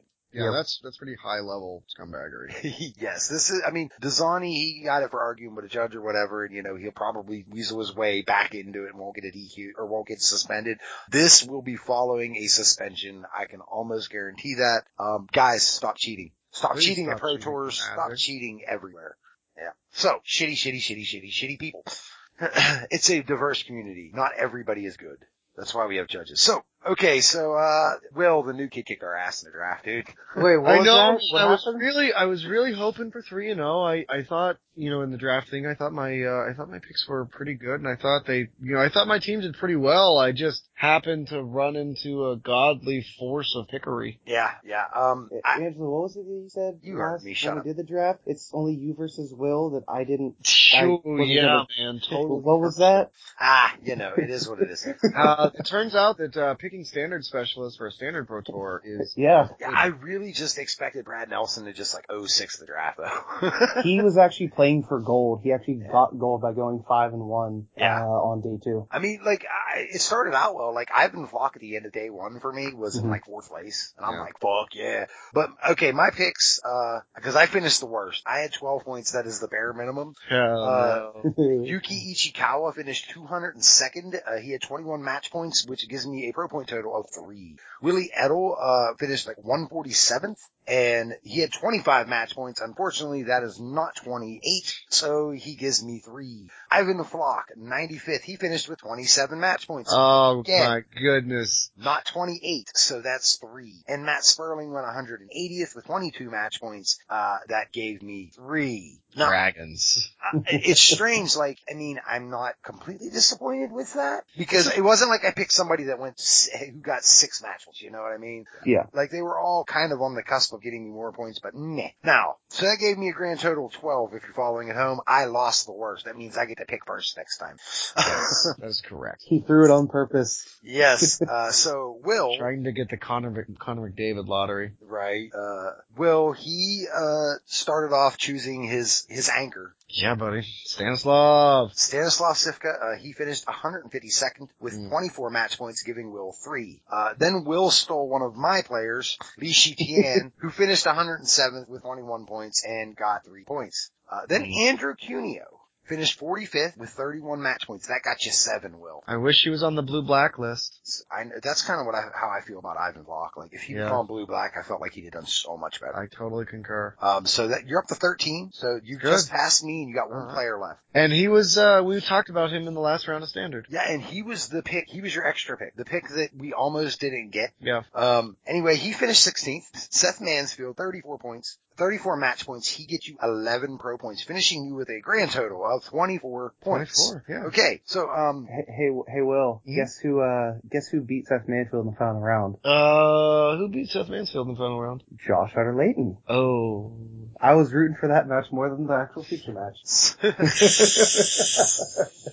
okay, so, um, now, one of Mike's picks was, uh, Josh Utter-Leyton. He had 36 points, finishing him in 11th place, giving Oh, Mike so 15 pro points. So close. Brad Nelson, he finished 14th. He had 36 match points, Oh. giving uh, Mike another 15 pro points. So we we're Ooh. done right now. Over. Yeah, killed it. He has Killed two picks. It doesn't really matter. Uh, were those your, were those your three and four picks, Mike? no, that was his. Those are two and three. Yeah, Yuya Watanabe was pick one, and then pick four was uh, Jacob Wilson. yeah. His pick one, uh, Yuya, he finished 72nd. Nice. 30 match points. He got gained in six points, and Really Jacob good. Wilson finished 246th. Three points. Yeah. So none of my players finished that bad, fucker. Hey, he had a great draft to start out the day. I don't know He what happened. He did, uh, but that got him 15 match points for a grand total of three. Mike finished with 39 points, uh, Wow. tripling me, and, and, uh, yeah, I mean, Yeah, beat me by 15. two players with 15, you know, it's just like, well, what are you gonna do at that point? Uh, you needed a win at that point, you know? So congrats, Mike, you know, your first Pro Tour draft, and you absolutely Yeah, great it. job. Great job. Got there. Uh, I, w- I, I have no bad things to say about that, short of I got my ass kicked. Congratulations to Yeah, can't wait for the next locking up platinum with that. Yeah, great and job. Brad Nelson for locking up gold. Well, hey man, they did it for you. Yeah, they did. I mean, you know, I sent him a secret message. You know, they played their hearts out. I, I got my lineup built for the next one already. it's awesome. I, I got some new players coming in. I'm gonna counter draft them all. We'll see what this set next set looks like. That's how I'll draft mine. Okay. Uh, anyway, it's time for another break before we get into day three because we've already been here two hours now and we need a break. So yeah. Pitt Imps podcast is brought to you this week, last week, next week, every goddamn week by the Brainstorm Brewery. Marcel, Jason Alt, Ryan, Corbin, they're holding stuff down with their own podcast over there, which you should absolutely check out. And don't forget to check out the brainstormbrewery.com where they got plenty of good writers you can go check out for your financial needs. Oh, and you can find this show there. Yeah, this one. The one you're listening to. Like if you didn't find it on MTG Cast, like it's over there. So you can listen to it over there if you want. Or at least, you know, go by their page and, you know, check things out and, you know, like click on the link to us or something. I don't know. Anyway, brainstormbrewery.com. Go check it out. And we're back. This is day three. This is our top eight. This is like, you know, th- this is the dream. This is why you play the game. It is that is absolutely the truth. Uh, I, I mean, if your dream, if you're playing this game semi-competitively and your dream is not to be in the top eight of a pro tour, stop playing the fucking game. Hands down and stop. Got it? okay, so we will start with the first game of the quarterfinals where Adrian Sullivan, the second seed, playing blue-black control goes up against Thomas Hendriks in his green devotion list. Ooh, baby. Okay, so game one, Hendriks gets, uh, his turn three courser countered, of course. Uh, Hendriks follows by, uh, ex- uh, his mana. Oh yeah, expanding his mana with two Caryatid, a Voyaging Satyr, and a Nykthos. Unfortunately, those creatures aren't going to kill nobody. um, Hendricks casts a Genesis Hydra for six, getting a Whisperwood Elemental with a trigger. Uh, Elemental is quickly hit with Silence the Believers. So Adrian continues to fail to find land number five. Hendriks slowly attacks with the Satyr and the Hydra, holding back his hand to avoid Crux. Uh, then he fell into it. So like he was holding it back, like I'm not going to play this because he could have a Crux if he hits five. And then he was like, ah, fuck it, I could win if I just play these. And, Fuck it, I'll just play them all anyway. Right? Just fuck it all, Will. Yes. There you go. So, um, then Sullivan just begun to take over the game after the Crux uh, by playing an Ashiok, followed by Digging. Digging's good. Yep. Uh, he got two heroes downfall with that. He used uh, Ashiok to uh, play a Polukranos off of that tricolored land that made no sense being in his deck. Oh, that's why it's in there. Uh, that was good enough because he was actually able to monstrous the Polukranos with it. Okay, so with the Polukranos, he was actually able to go ahead and monstrous it because of that tricolored land. He played it with Ashiok. Sullivan wins this 1-0 because of that. It was absolutely absurd. Oh, because of the opulent palace. Yes. It's ridiculous. Right. Uh, game two, uh, Sullivan quickly mulligans to six, and I mean quickly. Like snap. He keeps six on the draw. Uh, Hendrick plays in a very early Genesis Hydra for two to get a carry. To, uh, slowly picking away at Sullivan. Uh, he plays Shaman of the Great Hunt while uh, one power away from uh, using the biorhythm effect. Yes. really? Yeah, dude, Sullivan has no creatures. Could you just imagine that win? Like, a- that'd be fucking epic. Yeah, that's a win. I mean, it just, it just be crazy to actually see that. But it was one power away, so that didn't work. Uh, he did try to, uh, play another creature, but as soon as he could, uh, it, the, the biorhythm thing got downfalled. as soon as it was a ferocious, he was like, Yeah. No. Mike, stop making so much goddamn noise. Sorry. uh, Hendriks sticks a Nissa and a Xenagos and continues to pick away with the two power creatures and eventually, and when I say eventually, I mean like eventually, he ends it. it Later on. Yes, yes. Turns later. Game three, uh, Hendriks casts a turn three Whisperwood Elemental. That's usually very good, but it That's eats a, real good. yeah, but it eats a downfall.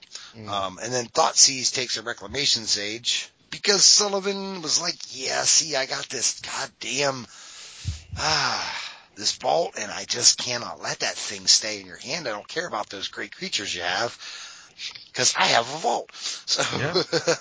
then Sullivan just literally starts dissolving everything, like turn after turn. It was like three turns in a row.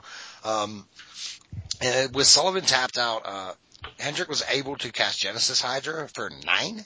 He hits a Nissa. Uh, with Nissa, he activates a land. He, uh, Aether Spout, uh, though kind of fucking sends everything back to the hand except for the land. Uh, Hendriks becomes Hellbent. Um, he does draw a Courser, uh, but Adrian draws an Ugin. Ugin is bigger than Courser. It is. Uh, and he follows that with an Ashiok. While he has a downfall and negate in hand. Uh, this is blue black. I shouldn't have to tell you what happened after that. Safe. Adrian Sullivan wins this thing, and I will say that you know people say a lot of things about the way Adrian sets his board up and everything, but um, I actually enjoy that. he's a I do very too. polite player, and I would absolutely love to play against him. Yeah. He- I'm not a- a lands in front guy, but the way Adrian plays with everything upside down, I'm okay with. Okay, He uh he's a he's a reasonable dude. Having met him a couple times and been around him, I think he's a he's a pretty reasonable dude. I like him, you know, Yeah. for sure. I learned the game by playing lands in front because when like I bought the the one starter set, it came with like a board that showed you how to set everything up, and the lands were in front. So Yeah. I don't know. Second quarter founder, we have Martin Dang versus uh, Marco Cammilluzzi. Uh, Dang was on red little G aggro, and they kept calling it like red aggro. I'm like, there's green in there. It's Yeah. not much, but there's green in there. I wish they. I mean, I, I wish you could get away with calling it a Tarka's aggro because like it's it's aggro, it's red aggro with Tarka's command, Yeah, no, and, and and the one become immense. one become immense, right? I know, but like they all, not all of them have that, but all of them have the Atarka's command. They did. Uh, so, uh, which reminds me, yeah, we'll go over after the top eight, or after we get through the quarters, we're going to go over all these guys' deck lists. So just hold on. Uh, Marco Cammilluzzi, he was on Abzan control. So game one, Dang starts with three attacking creatures on turn two. Swinging That's a lot. five. Uh, and then Marco costs a thought seize. Ouch. Uh, the next turn, Wild Slash plus Swing, uh, puts Marco at six, and then for some reason Marco plays a second fucking thought seize. It's real good. Uh, Dang attacks for three. Uh, Marco casts Rhino. Uh, Dang draws a lightning strike. That is the game. This was like five turns. game two. Dang starts with Zurgo. Marco plays it to rest, taking uh, Stoke the Flames. Uh, Dang's hand is the fucking stone nut, however. Dang plays a dragon fodder turn two. Uh, Marco needs a black mana for Drown in Sorrow. Marco doesn't hit third land. Dang swings Marco to seven. Uh, Drown he does get cast after that. Uh, Dang follows with a Rabble Master. Marco plays a Rhino and Dang just swings and with his, and of course, you know, Cammilluzzi's like, I'm going to put this Rhino in front of that Rabble Master. And he was like, yeah, but see, I got this one, one little fucking token over here that I'm going to cast Become Immense on. Go away. Become immense. Watson Dang to zero. So fast. Uh, you know, just so fast. So, So fast. uh, our third quarterfinal of the day featured Andre Ostrowski with Green Devotion versus Andrew Oschweiger with Blue Black Control. Game one, Andras starts with a turn one Mystic. This is very important in this matchup. Uh, because if you don't hit the turn one Mystic, it's kind of hard to power out quick enough to get under the, uh, the blue black control deck and really apply pressure because you want to keep them on the back foot to where they're responding to what you're doing rather than, you know, deciding when they're going to do something. Like you, you're, you, you begin to force them, uh, because, well, that turn one Mystic leads into a turn three Surrak that must be answered. Um, a couple of swings later, uh, Oshwagger is at nine. Uh, Surrak, he does eventually eat a downfall, but then there's a Boon Satyr. Boon. And that thing gets bestowed on a Rattleclaw Mystic that just flipped. So Oshwagger's now gone from nine to three. Uh, Rattleclaw uh, trades with Ojutai, uh, but Polukranos follows for uh, Stratsky and Oshwager anticipates looking for a crux and it was not there. So, so Andras Stratsky, 1-0. Okay, so Andras starts again with a Mystic. Important. Oshwager, uh, is a little land heavy and it looks like it could very much backfire on him. Uh, Strosky plays a Surrak into a sitting vault and doesn't care because he swings for 10 um, putting Andrew Oshwager at eight. End of the turn, he Boon Satyrs, followed by another Surrak. it gets, oh, jeez. the Surrak, however, does get downfalled. Uh, Oshwager ends up going to four. Uh, Dragon Lord Silumgar comes down and begins to stabilize, but, um, Andrei was able to sit back. He was able to play two Arbor Colossuses in a row to demand answers to stem the tide. Uh, Oshwager attacks him while he's, remember, he's at four. He attacks down Andrastrosky to one, but he's tapped out at this point and Andrastrosky is able to resolve a Nissa that is in his hand and attack for exactly four and lethal. Now, Strasky played this game masterfully. Uh, multiple times he sat back and just put Oshwager on cards and he was right every time. It was absurd. He's like, yeah, I could play this, uh, four drop on turn three, but, uh, you have a Silumgar scorn. You don't have to tell me you do. I just know it. And he just played around it just masterfully. Very well played. He was, uh, I mean, dude, you called him the Padawan and he's, I think he's learned the game. Oh yeah, I mean he obviously knows the game. I just, I mean, I like the fact that he's in Stanislav Cifka's camp. That makes me feel good. I know it does. Okay, so the last quarterfinal of the day, and this is the one I was waiting on. Number five, Shota Yasooka, playing blue black control versus Jason Chung and his red green dragons. Dragons. Uh, game one, Chung does not get the mystic. Uh, Shota just sits there and develops his lands for a few turns. Uh, Chung casts a, an heir of the wilds into a boon satyr to swing, uh, and he, he swings for three. Uh, Shota dissolves a regent, and then Shota casts a crux. Wow, he was at eight. Um, Chung plays a storm breath, putting Shota to four. Shota cracks a fetch and lets himself fall to three, which makes like literally no sense to anybody but Shota, but it's Shota, so don't argue. like it's lightning strike range, doesn't matter. Uh, doesn't matter. He, he doesn't have it. it. Right after the crack, he's able to cast dig. He gets an icefall regent. Um, Chung plays an end of the turn Boon Satyr. It's just countered. Uh, Chung just keeps drawing Boon Satyrs. He actually drew every one of them in his deck, like turn after turn after turn. Uh, Shota just takes care of him. Shota digs again.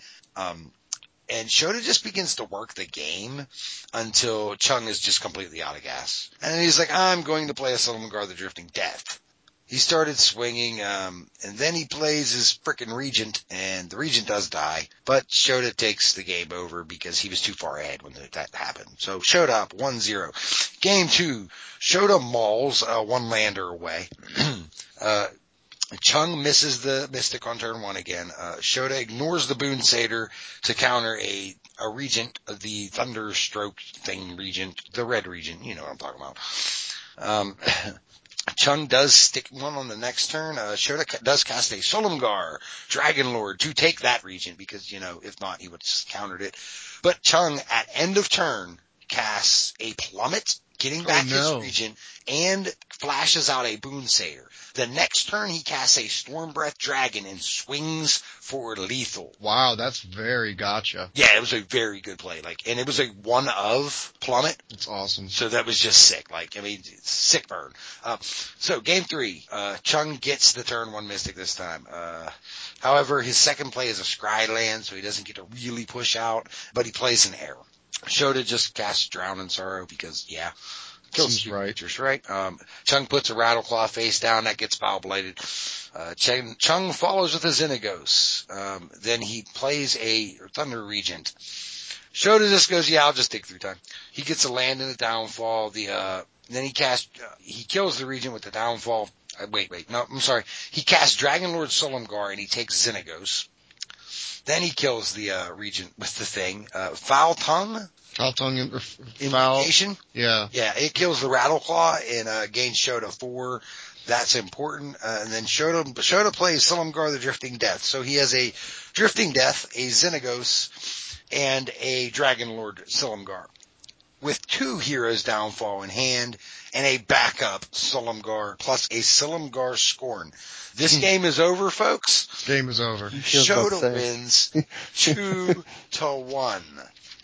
Absolutely nuts. Absolutely absurd. We need to So go you have over two the- control decks onto the semis. We do have two control decks into the semis, and the lists break down as such. Do do do do do do do. Yep. You know, if I didn't make those noises, nobody would know that I was looking for this after post edit. Oh well. Martin Dang. He's list comprised of such. Four Foundry Street Denizen, one Frenzied Goblin, two Goblin Rabble Master, one Lightning Berserker, four Monastery Swift Spear, three Zurgo Bellstriker. So short of the Rabble Masters, everything cost one. Or am I seeing things? No, you're not seeing, you're not seeing things. You're correct. That's what I thought. Sorceries, he has four Dragon Fodder, four Hordeling Outburst. Yep. Yeah, those are the creatures that don't cost one.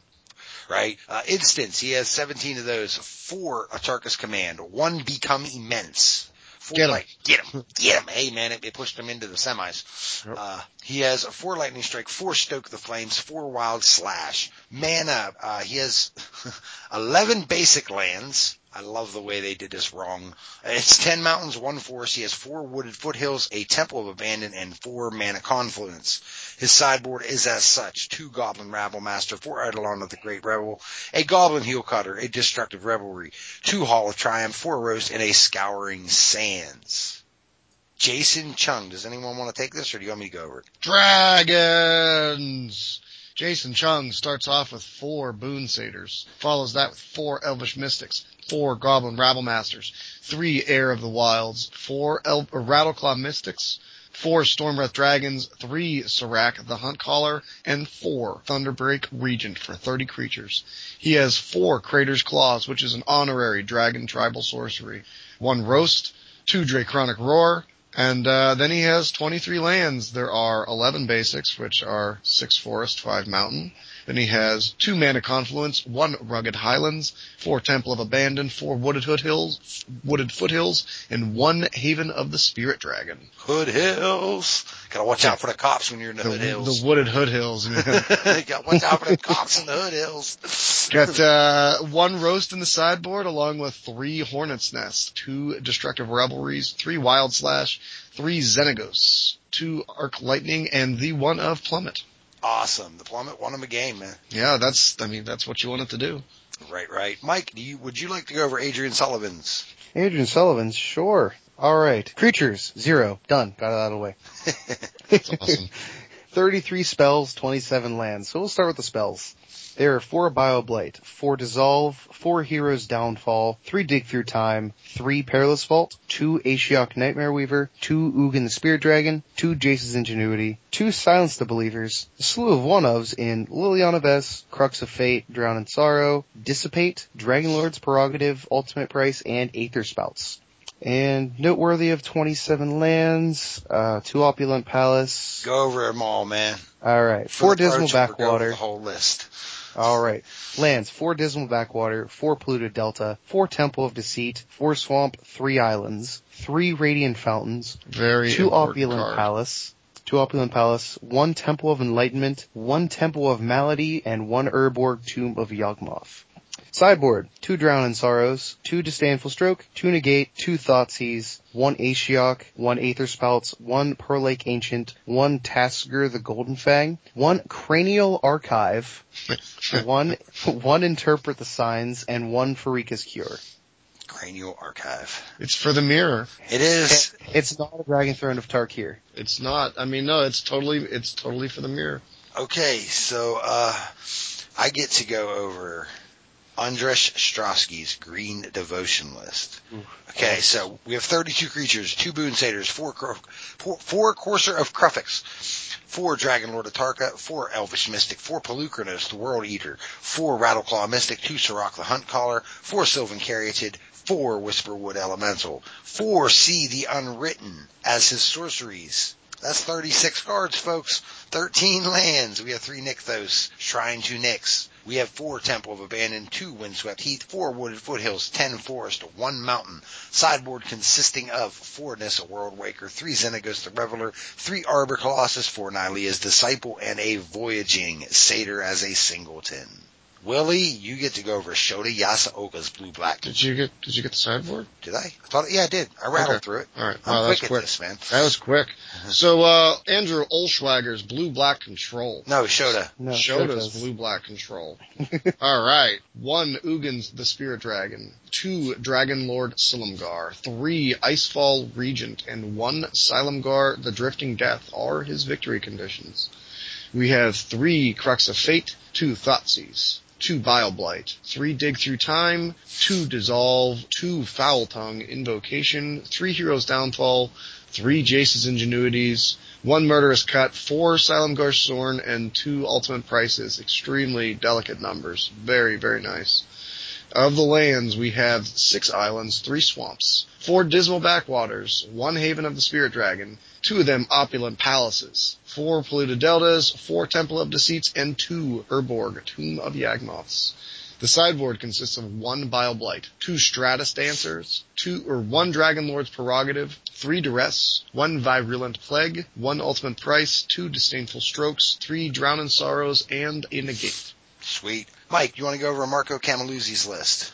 That was the Abzan Abzan Control. Yes. Alright. Creatures, we have four Courser of Kruphix, four Siege Rhino, and two Tasigur the Golden Fang. Beatdowns. Spells, we have four Thoughtseize, four Abzan Charm, four Heroes Downfall, three Elspeth Sun's Champion, one Liliana Vess, one Ugin the Spirit Dragon, two Bile Blight, two Ultimate Price, two Utter End, and one End Hostilities.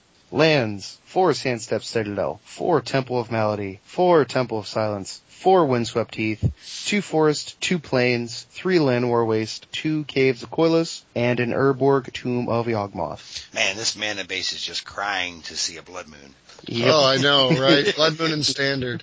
Oh, I'll be so Sideboard, three Fleecemane Lions, three Drown in Sorrow, two Nissa World Rake, yeah, Nissa World Waker, two Duress, two Read the Bones, one, B- one Bile Blight, one End Hostilities, and one Erase. fucking sweet. I get to go over Thomas Tomas Hendrick's Green Devotion list.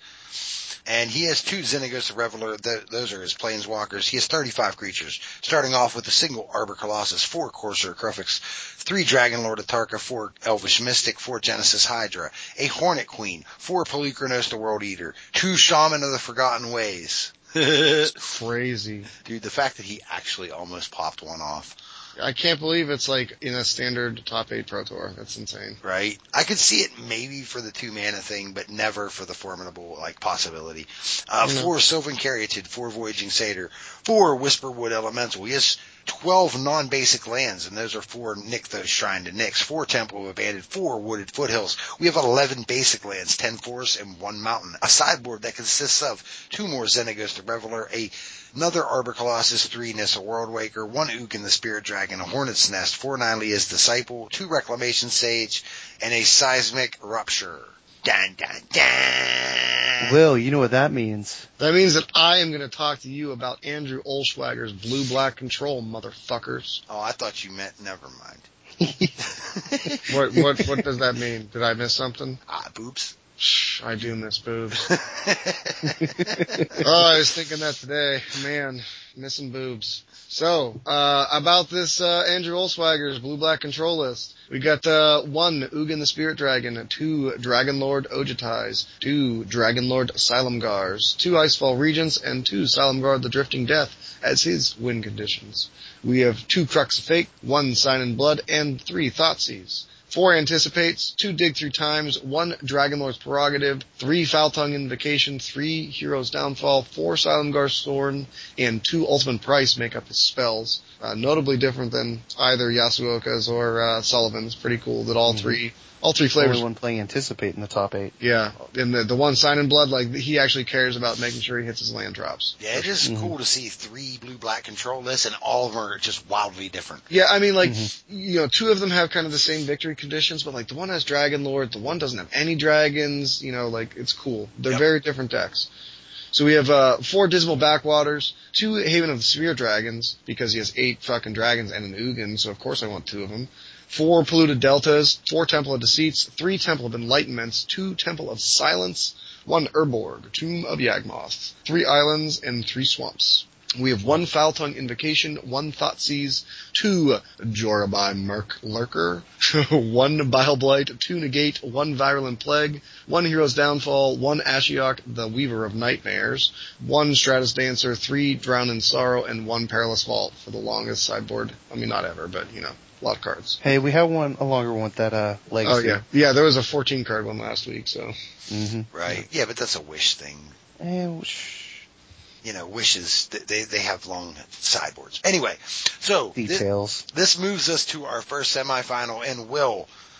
I what? totally took notes on the semifinals. I'm going to read them you now. Did? I did. Please do. Yeah. So the semi semifinal number one A well, was one A. Uh, so what's it? Two B? no, no, the other one's one B because they're not. You know, like it's not like the guys in semifinal. The first, you know, the first one we watched were any better than the guys in semifinal. The second one. Okay. I didn't want. I didn't want them to feel you know worse. Okay, fair enough. Yeah. So we had. uh Dang, what's his first Martin. name? I didn't write it down. Martin Dang. Martin. I thought it was Martin Dang versus Adrian Sullivan.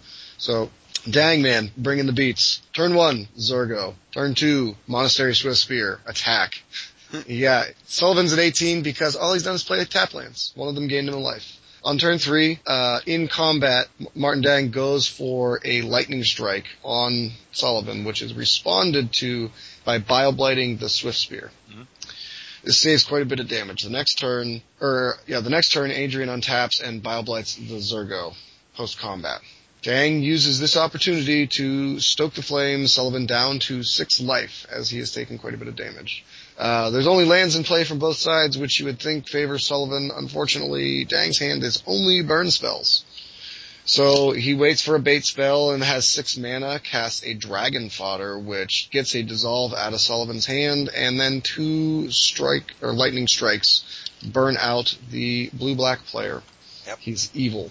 Yeah, very well played there. Like at one point, Dang at the end of turn could have tried to snap off one of those lightning strikes, but very disciplined to hold it till he yeah. got the right card to say, look, I can tap him out with anything. Yeah, not being frustrated by the fact that he had drawn six lands, but understanding how to use that to his win. And, and that is actually, you know, one, one of the better ways as a burn player to beat control mages is not to space out your spells turn after turn and be mana efficient. That's what they want to do. You want to overload them when they're, when they're tapped low on their own. You know, hopefully you just have a lot of instants, which in this case you did. Mm-hmm. So game two, of course, starts off with a turn one Monastery Swift Spear from Dang. Uh, but uh, Sullivan is prepared. He has a turn two Pharika's Cure uh, on main phase to mitigate the damage of that. And gain some life. That's actually yeah. a pretty good one. Going, mm-hmm. going back to 21, that's exactly what he wants. Um, on turn three, a Hordeling Outburst uh, is immediately Bile Blighted. On As turn four, a Hordeling Outburst is immediately Bile Blighted. As it should be. All right, this is looking pretty good, right? Uh, um, so Rabble Master actually does get to survive through the turn, which meant that the token attacked for one. Uh, and then Sullivan just straight up one for ones it with a Crux of Fate, which I think is a wonderful play. Eh, two for one. Uh, I mean, the, one and a half. It's, it's, a, it's a one for one. Whatever it is. I mean, it, the saved card six is points of damage next yeah, turn. Absolutely, it saved him a bunch. Uh, there's definitely two things, but goddamn Rabble Master, fuck that guy. So uh, the next play from Dang is the Eidolon of the Great Rebels, which unfortunately has a Hero's Demise cast on it, and therefore shocks Sullivan. No, Silence. Oh no no no no no! I'm sorry. Yeah, Silence the Believers. I wrote meets its demise, which is terrible because that's a Yeah. card. Yeah, Silence the Believers was cast, which does not deal him any damage, Yep, it was like the one removable spell he could have to where he didn't take damage. but it does tap him low enough that he it opens a window for Stoke the Flames. Uh, life totals at this point in time are 18 for Dang and 13 for Sullivan. Eidolon, a second Eidolon has Hero's Downfall cast on it, and that makes life totals 18, 11. Dragon Fodder is the next follow-up from Martin Dang, continuing to add pressure. Uh, and then a dashed Lightning Berserker uh, s- seems to be even more. Uh, Atarka's Command is cast, uh, but Sullivan has Bile Blight and Hero's Downfall to take care of the tokens and the dashed creature. Uh, life totals are 18 to 8. However, Radiant Fountain gets cast 18 to 10. Or, well, not cast, but play. Put into play, yeah. Uh, then interpret the signs. Oh, you think he's just going to like break the game wide open, but unfortunately it only draws three cards. Uh, Yeah, he flipped the ultimate price with it. uh, I think no, I, um, it was dissolve was the one he got to draw cards off, wasn't it? Yeah, I think it was ultimate price that he drew two. Oh, okay. Then he Yeah. then he had the dissolve in hand already. Mhm. Um, the only creature Dang has in play at this point in time is a Foundry Street, Street Citizen, which is not the sweetest clock.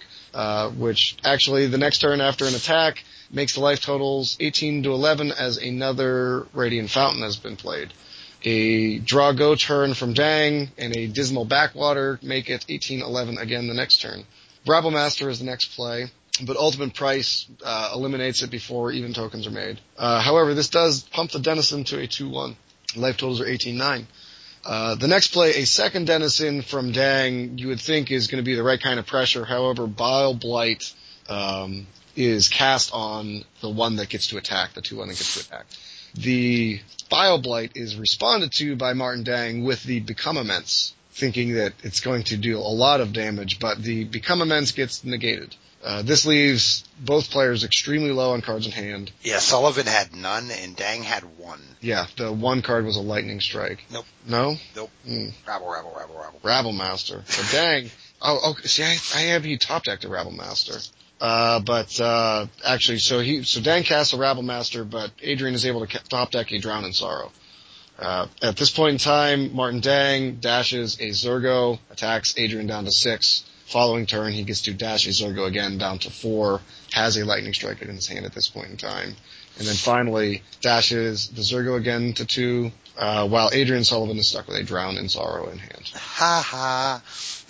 Pow. 2-0, uh, Martin Dang is your first finalist. Yeah, dashing Zurgos won him that game. If he would have cast it, he would have lost probably. Yeah, It Dash is, oh man, it's just designed to screw control Just, it just avoids that Drown and Sorrow so well. Yeah, it's, it's super, super sweet. And like, I loved the Bayashinos. I thought they were awesome. So. Yep, yep. Our semifinal number two is Shota Yasooka, Verka, Yasooka versus Andrzej Skrasky. Uh, game one develops slowly, uh, and the first plays are Whisperwood Elemental times two from Andrzej Skrasky. However, they are met with Silumgar's Scorn both times. Then Shota goes on the beatdown with the Icefall Regent. Uh, unfortunately, Atarka. Happens. Jesus Christ, these are my notes. That's what they say. like, that dragon is so big. like, okay, so that's cool. Uh, what does Shota do? Well, he, he's got a plan. He's got Dragon Lord Silumgar to steal Atarka, right? so, so Silumgar happened. Yeah. so Silumgar happens, and now there's like 11 power of dragons on Yasooka's side of the board. But then Strasky just has a second Atarka to kill the Silumgar, which then legend rules the other Atarka. so you're like, okay, that was pretty cool. Dragons, right? Shota Yasooka has a second Dragon Lord Silumgar. so he, so he, so he gets that Atarka. like you don't lose that game. That's it. That's GG. Yeah. yeah. So, I mean, it's really it's crazy battle cruiser magic. That was awesome. Uh, to start game two, Yasooka mulligans to six. Uh, a turn three Caryatid from Strasky is the first play of the game. And of course a Courser follows because those guys are pals. Uh, it does get two free lands off the top of the deck. Mm, word. Uh. Polukranos Oh, gets almost. Disdainful Stroked. Okay. Arbor Colossus is the next play from Strasky, but it is met with Silumgar Scorn. So second Courser and a Nykthos come into play. Your writing sucks. I know it does, man. Okay, so th- this actually starts to put a clock on Yasooka because he has four damage coming out of the turn, and he's at 14 life. Okay. This uh, allows him, or it prompts him to play an Icefall Regent. He because he has finally drawn this sixth land he's been tied up, or his fifth land he's been tied up on four for a while. So Arbor Colossus is the next play from Strasky, which makes Nykthos go insane and gives him enough mana to immediately monstrous the Colossus. Because it's like turn 12 or something, right? No, not even close. Uh, this immediately bins the Regent, which is a bummer. So Yasooka then has to, has to pull the trigger on Crux of Fate. This, of course, is a window for Strosky to resolve the Nissa he had been holding in hand for much of the game and make 4-4s infinitely. Uh, life totals are 27 to 11 at this point in time, and Yasooka, pretty frustrated with himself, just enters scoop Face immediately. Just done. So, uh, we go on to game three of the semifinals of one, one not A, one, also one A, two. One A two. Got it. Uh, Strasky's get he he gets the draw that he likes in turn in game three. He starts with a turn one elf, which is Yeah. super important. Um, there is a Rattleclaw Mystic that he plays on turn two pre land drop, which actually does get four spiked with a Silumgar Scorn. Oops. Which I'm not. I mean, I understand. I'm wondering if- if it was intentional. it can be intentional, right? Because like the, of all things that you want to ha- eat, like what could at some point in time be a real counter spell, like Rattleclaw Mystic is totally fine. But it's also what Yas- it's a it's a it's a reasonable enough bait spell that Yasooka does really care about it too. So Yeah, really, I feel like that was more of a uh, just trying to see if Shota would pull the trigger on the scoring. Exactly. I mean, like he's he's very happy if it resolves, and he's also very happy if it gets countered. So I thought it was a really really good play. Mhm. Um, Whisperwood Elemental, however, gets uh, disdainful stroked, which is a bummer. Then the game become or uh, then the game basically boils down to a Hellbent Strowski versus uh, Yasooka after he has gotten dig through time and has also successfully disdainfully stroked Nissa. Uh, the the rest of the game, I mean, come on, man. It's blue black. It's Shota Yasooka. He eventually finds Icefall Regent. Uh, Colossus, you would think is gonna, or Arbor Colossus tries to come down and get monstrous, but it does not live long enough at all. And, uh, Shota As- Yasooka wins in three games and is on to your finals. Um, let me say real fast that, you know, when you watch control players, most people say, oh, they're slow and they're boring to watch. No. Shota plays very crisp. Yeah, and that's, and that's what you actually have to do as a control player if you want to play. Not go to time a lot. Yeah, exactly. Like you have because you're trying to you know take 20 turns of the game, you have to get through them that much quicker. Yeah, you don't ever see him shoot into the tank to think about whether he should counter something. He just knows. You just take all your time in the tank while they're tanking. You tank at trying to figure out what they're thinking about. Right? Mhm. He does a hell of a job at it. Um, so that moves us to a final where we have Dang versus Shota Yasooka. And if you blinked, you missed it. I, I blinked. Okay, so on the game one, Shota mauls to four after realizing uh, that he did not de-sideboard. Yeah, brutal. Ah. He, he he didn't find out that he didn't decide board until the Multi five though, Right? which sucks. So, and then Dang came out flying and, um, he just kept flying. Dang, one zero.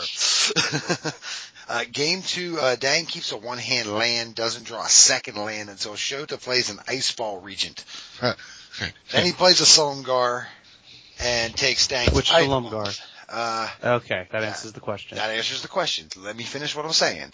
Uh, so GG there. So we, we're at 1-1. Um, game three, Dang, uh, again gets out to a very quick start with, uh, two Swift Spears. Uh, he hits for nine with an Atarka's command and the Swift Spears.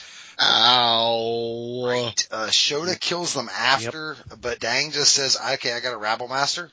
Come on, man, knock it off. He begins to dash out of Zurgo and then he casts another Swift Spear. Shota casts Icefall Regent a little, too little, way too late. Uh, dang, 2-1. Game 4, Shota, uh, Mulligans keeps a 5 land plus ultimate price. Oh man, it was so close to coming through Ugh. for him. Uh-huh, and Dang starts with the Swift Spear and then an Eidolon. Uh, a, uh, let's see. Top a virulent plague right when Dang plays an outburst. So like Dang plays an outburst and then the next draw is a virulent plague. And he also has another outburst in his hand at this time too. Uh-huh. Um, he ultimate prices the Eidolon, taking a couple damage there. Dang plays another. It dies as well. Uh, Dang follows again with a Rabble Master. Shota, st- uh, stops drawing actual spells. Uh, but Dang yeah, does not. real bummer. He he was like one or two more spells away from stabilizing. Right, eh, but Dang does not. It just Swift Spear Yeah. plus the Hipparchus Command finishes this. Uh, congratulations to Martin Dang, your Pro Tour Dragons of Tarkir champion in what I would call one of the most boring fucking finals a human being Well, could watch. it's a it's a good It, match. it could have been a, a green white devotion mirror. That's true. It could have been a green To be white fair. devotion mirror. It's not that. Uh, it just it was anticlimactic. It's it's a good matchup for him, and he played the matchup really well. Like you have to go into extreme minutia to appreciate how good these players are because the matchup is so lopsided. Yeah, I mean, watching it, it was just like, well, does he stabilize? Yeah, I- I mean, like for the for the blue black list that Yasooka main decks, you'd need like an eleven card sideboard or something to to fight the blue the mono red deck. It's so bad. Yeah, it was not a good matchup. Dang brought the right deck for the weekend. Yeah, he super did, and he played it great. He did. I mean, there was multiple times where like, you know, I would make mistakes and I know it and uh, I'm sure others would make mistakes as well by playing cards a little earlier than they should and Yep. he, he ran it throughout the days perfectly, but just, I felt like, you know, cause there was so much good magic. Yeah. Like, I really enjoyed it and then the finals just seemed anticlimactic to me after watching so much good magic over the, the three days. Uh, but I'm not a red mage. Good. Yeah, he. I mean, he he certainly made red magic look real good. Like, I- I'm not really into the burn, and to be realistic, like, I, I, I honestly cannot tell you the last time a mono red, I'm saying that with air quotes because there's green in it, deck won a Pro Tour, so. Yeah, no, it's been forever, which I think is awesome. It's like the little deck that could, you know, it, it never wins ever, but it's usually like really well represented. Right, so I mean, like, uh, that was really cool. I'm happy for the guy, obviously, because, you know, he, he's, it was his first Pro Tour top eight, and, you know, he, he rode it to the end, so. That was awesome. really cool. Um, There was yeah, a lot of firsts for Pro Tour top eights this one. yeah, there really Even was. technically, you can kind of consider Shota because he never top eighted an individual Pro Tour. An individual, but he had seven top 16s. Yeah, Yeah, no, he was just like the best magic player on the planet for two years. right? Mhm. Yeah, well, I don't know. Like, well, 2011, I want to say he was. Was it 2011 or 2006? He was. Playing? No, it was, it was like ear earlier than that, like like when Ravnica block was coming out, like everyone was talking about how sweet he was. Just everyone waited for Yasuo to like make a deck and then copied it the week after he did. He was the 2006 Player of the Year. Yeah, I have notes. okay, so uh, we have a top five cards here for the Pro Tour, and this will be the last thing we touch on in the Pro Tour. But you know what? Before we get to that, guys, I want to know because I gave my opinion of the Pro Tour. Will, what was your opinion of the Pro Tour overall? Uh, I mean, okay. So like, I don't necessarily like, like dragons, like dragon, you know, There was a lot of dragons. It's kind of cheesy, but like the cards themselves are sweet. And the magic that I saw get played was, uh, A, I, I didn't have to watch a whole lot of Siege Rhino matchups, which was great. Um, and yeah, you got the right day of standard. yeah, you know, but like, uh, I thought that the magic was really big and powerful and swingy and, and like, wow, that's not what I grew up on. I did think it was really enjoyable. I had fun, for sure. Mike, what'd you think of the Pro Tour overall? uh, I liked it. Um, I unfortunately didn't get to watch a lot of it live. It's Work okay. The schedule kind of are good. interfered with uh yeah. Uh but from what I did watch, I really enjoyed it. Um there was a lot of decks, some unique brews out there with the Chromatic Flare and the uh Strength of the Fallen. All five of those Um, guys made top, they made day two. I can't Oh, believe I that. know. That deck's, that deck's real. Yeah, it's Mhm. nuts. It was designed But, by uh, Zvi. He's a good player, man. Good deck Mhm. designer. I actually enjoyed this one a lot more than I enjoyed uh Pro Tour Khans. I mean, sure, there was the issues like the Chapin thing, then there's the DQs, but like the actual Magic I got to watch was more enjoyable for me than Khans was. Uh, that was just my take on this one. Yeah, I, I didn't necessarily enjoy the meta as much then as I do now. Yeah, Mhm. that's fair. Um, yeah. So our top five cards was well, there's gonna, we're gonna say dragons a lot. Trust me. Dragons! Uh, in no particular order, from top to bottom will be the order. Dragon Lord Atarka. Because, well, how big is he? She's 8'8". She, Ah, She's 8'8". She's fucking huge. Dude, she's, she's, she's like the bigger version of Bogardan Hellkite that costs less mana. right. And has trample. So absurd. Wow. Yeah, Uh, no, I mean, it's like, just, I, I, having watched it get whipped out, it's, it's real Ooh, good. yeah, Yeah. Like, and, and it comes into play on turn five or six sometimes. It's crazy shit. Yeah, just nuts. I've done a turn five in a draft. Yeah. You you win quickly with that. I bet. I bet. So, uh, let's see. The next card is, well, when you gotta take something. Control Magic's really good. Turns out when you put it on a 3-5 with Flying and Death Touch, it's even better. Dude, They, they were kind of rivals in that fu- in the semis. it Yeah. takes planeswalkers. Dude, it's just, it takes whatever. It's, it's wonderful. Dragon Lord Silumgar. You're human sized, I want you. Just so stupid. Uh, then we have Silumgar Scorn, which turned out to be a lot of times counterspell. Bonkers. Yep. This card, this card is so, so good. Yeah, you see two islands open, you're actually like legitimately scared Yeah, again. That's I'm great. very excited to be able to run the two island bluff with some kind of success these days. right? That's where Anticipate is so good, even though only one of the control decks had it. Yeah, yeah, no, I think, I think it's a fine card, do that, absolutely. yeah.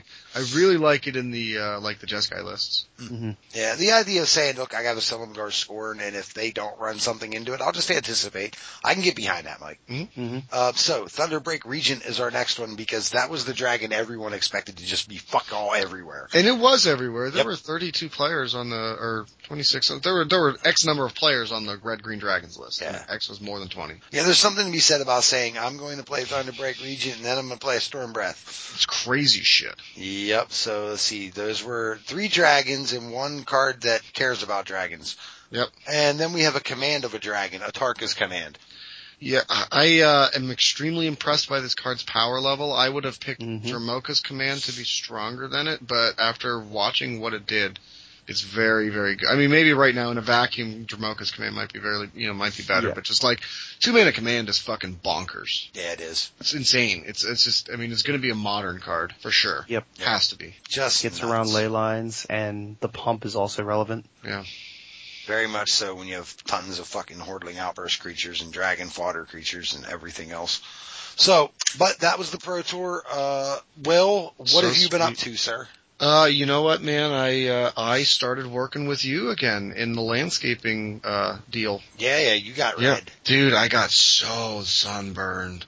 Oh my god, it sucks. I like lost sleep last night because of sunburn. You'd roll over and be like, ow. huh? Yeah, I'm awake again. Like, so, uh, but that's cool though. I, I mean, I, as far as jobs go, like I enjoy it as much as I possibly can, which is nice. And, uh, so yeah, I've been doing that and, um, you know, I watched the Pro Tour and took notes on it so that you guys could hear about it.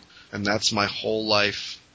Well, you know what? The Pro Tour took up a lot of my life too, so I, I, yeah. I can't no, say anything. I, I had a, I had a good weekend. I had a fun. I mean, I played D and D. I'm I'm like winding winding down my D and D campaign. I'm like next week is probably the season finale. I'm pretty sure I'm gonna kill everyone. It should be really fun. awesome. yeah, I'm leaving soon, so you guys get to die. yeah. We'll see if anyone survives. They can make it. They can be in the next campaign, right? It'll be sweet. Can I be in the next campaign, Will? Uh, I don't know, man. I don't have too many players right now, so I could probably fit you in. Yes. Yeah, we'll see. So, Mike, but, yeah. what's going on in your world? How was that Penguins game? Uh, it was disappointing, but it was fun to go. Um, they aren't playing too hot right now, but uh, let's hope they can turn it around the playoffs. I say with uh, not very high hopes. Yeah, I, I say they got four games to turn it around, or they're fucked. Um, yeah, I went to that hockey game on Friday. Uh, I've been working a lot, like five, six days a week if I pick up a shift. So I don't, I haven't been that, had much time for paper magic this past week because of that. Um, and then the weekend dominated by the Pro Tour and notes, which I actually uh, was scrambling to finish before recording this. So procrastination.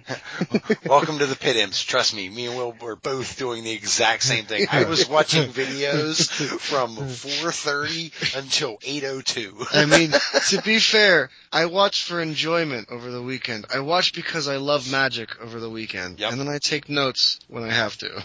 Yeah, it's like I watched all the standard and stuff, but Yeah. I didn't take notes from it. And it was just kind of more enjoyable because of that. Yeah, I don't have to take notes. This No is awesome. No kidding. I can just Yep. watch magic. Uh, Luckily, I got a weekend of fun planned. Gonna go down to Pittsburgh for the weekend for uh Tekko. It's a uh Japanese anime and manga convention with my Oh, friends. really? Gonna yeah. hmm. Well, well. What is that? Sound? That's Will bouncing in and out. I'm sorry. I It- leaned What were you trying to say, Will? I said that's awesome, and then I leaned back and unplugged my microphone. that happens from time to time with him. Yeah. You're not used to that yet. I can't help you. Um, And the fun part about the weekend is they actually have uh, magic tournaments. They're gonna have four. They're gonna have two standard, a draft, and a modern. And the finals from each of those do a draft on Sunday, where the winner gets a free uh, badge for next year's con. That's awesome. So That's sweet. I know a couple people. A, a kid that I, uh, my wife works with. He like rents a hotel and he goes every year to that thing. It's a big deal. yeah, the, the most fun is more or less the going down with your friends than the actual con itself. The con itself is still fun, but most of it's you know you're drinking with your friends in your hotel room, having fun. Cleveland, for example. Oh yeah, well that's Minus- the best part about anything you go to is Oh, the yeah. people that you're with. hmm I mean, uh, literally anything you do, like the people you're with will make or break it. it's true. Yep. So- So Angela, what have you been up to? Um, I've lived an interesting life this week. Uh, Tell us about it. well, obviously, you know, like Will come back to work, so that was good. Um, it, it's it is fun to work with Will because we Have you got- yelled at him a lot? No. And had fun doing it? Dude, you kidding me? It's a mulch party. Like he's great on a mulch. Dude, mulch party, man. Mulch party. Uh, look, we spread in the last two days. We spread 90 yards of brown mulch. Yeah, it's it's a lot. Yeah, at Home It's Depot, like- we sold out. There's of, another we had 10 45. pallets of red. Yeah, there's another 45 yards coming. I actually, it should be there. Yeah. so that that's Will's tomorrow. I'm yeah, no, where, what do you get to do tomorrow? You're I'm not gonna go work on a ball field. Oh, that sounds fun. I'm gonna go to Home Depot and load mulch there. It's exciting. Yeah.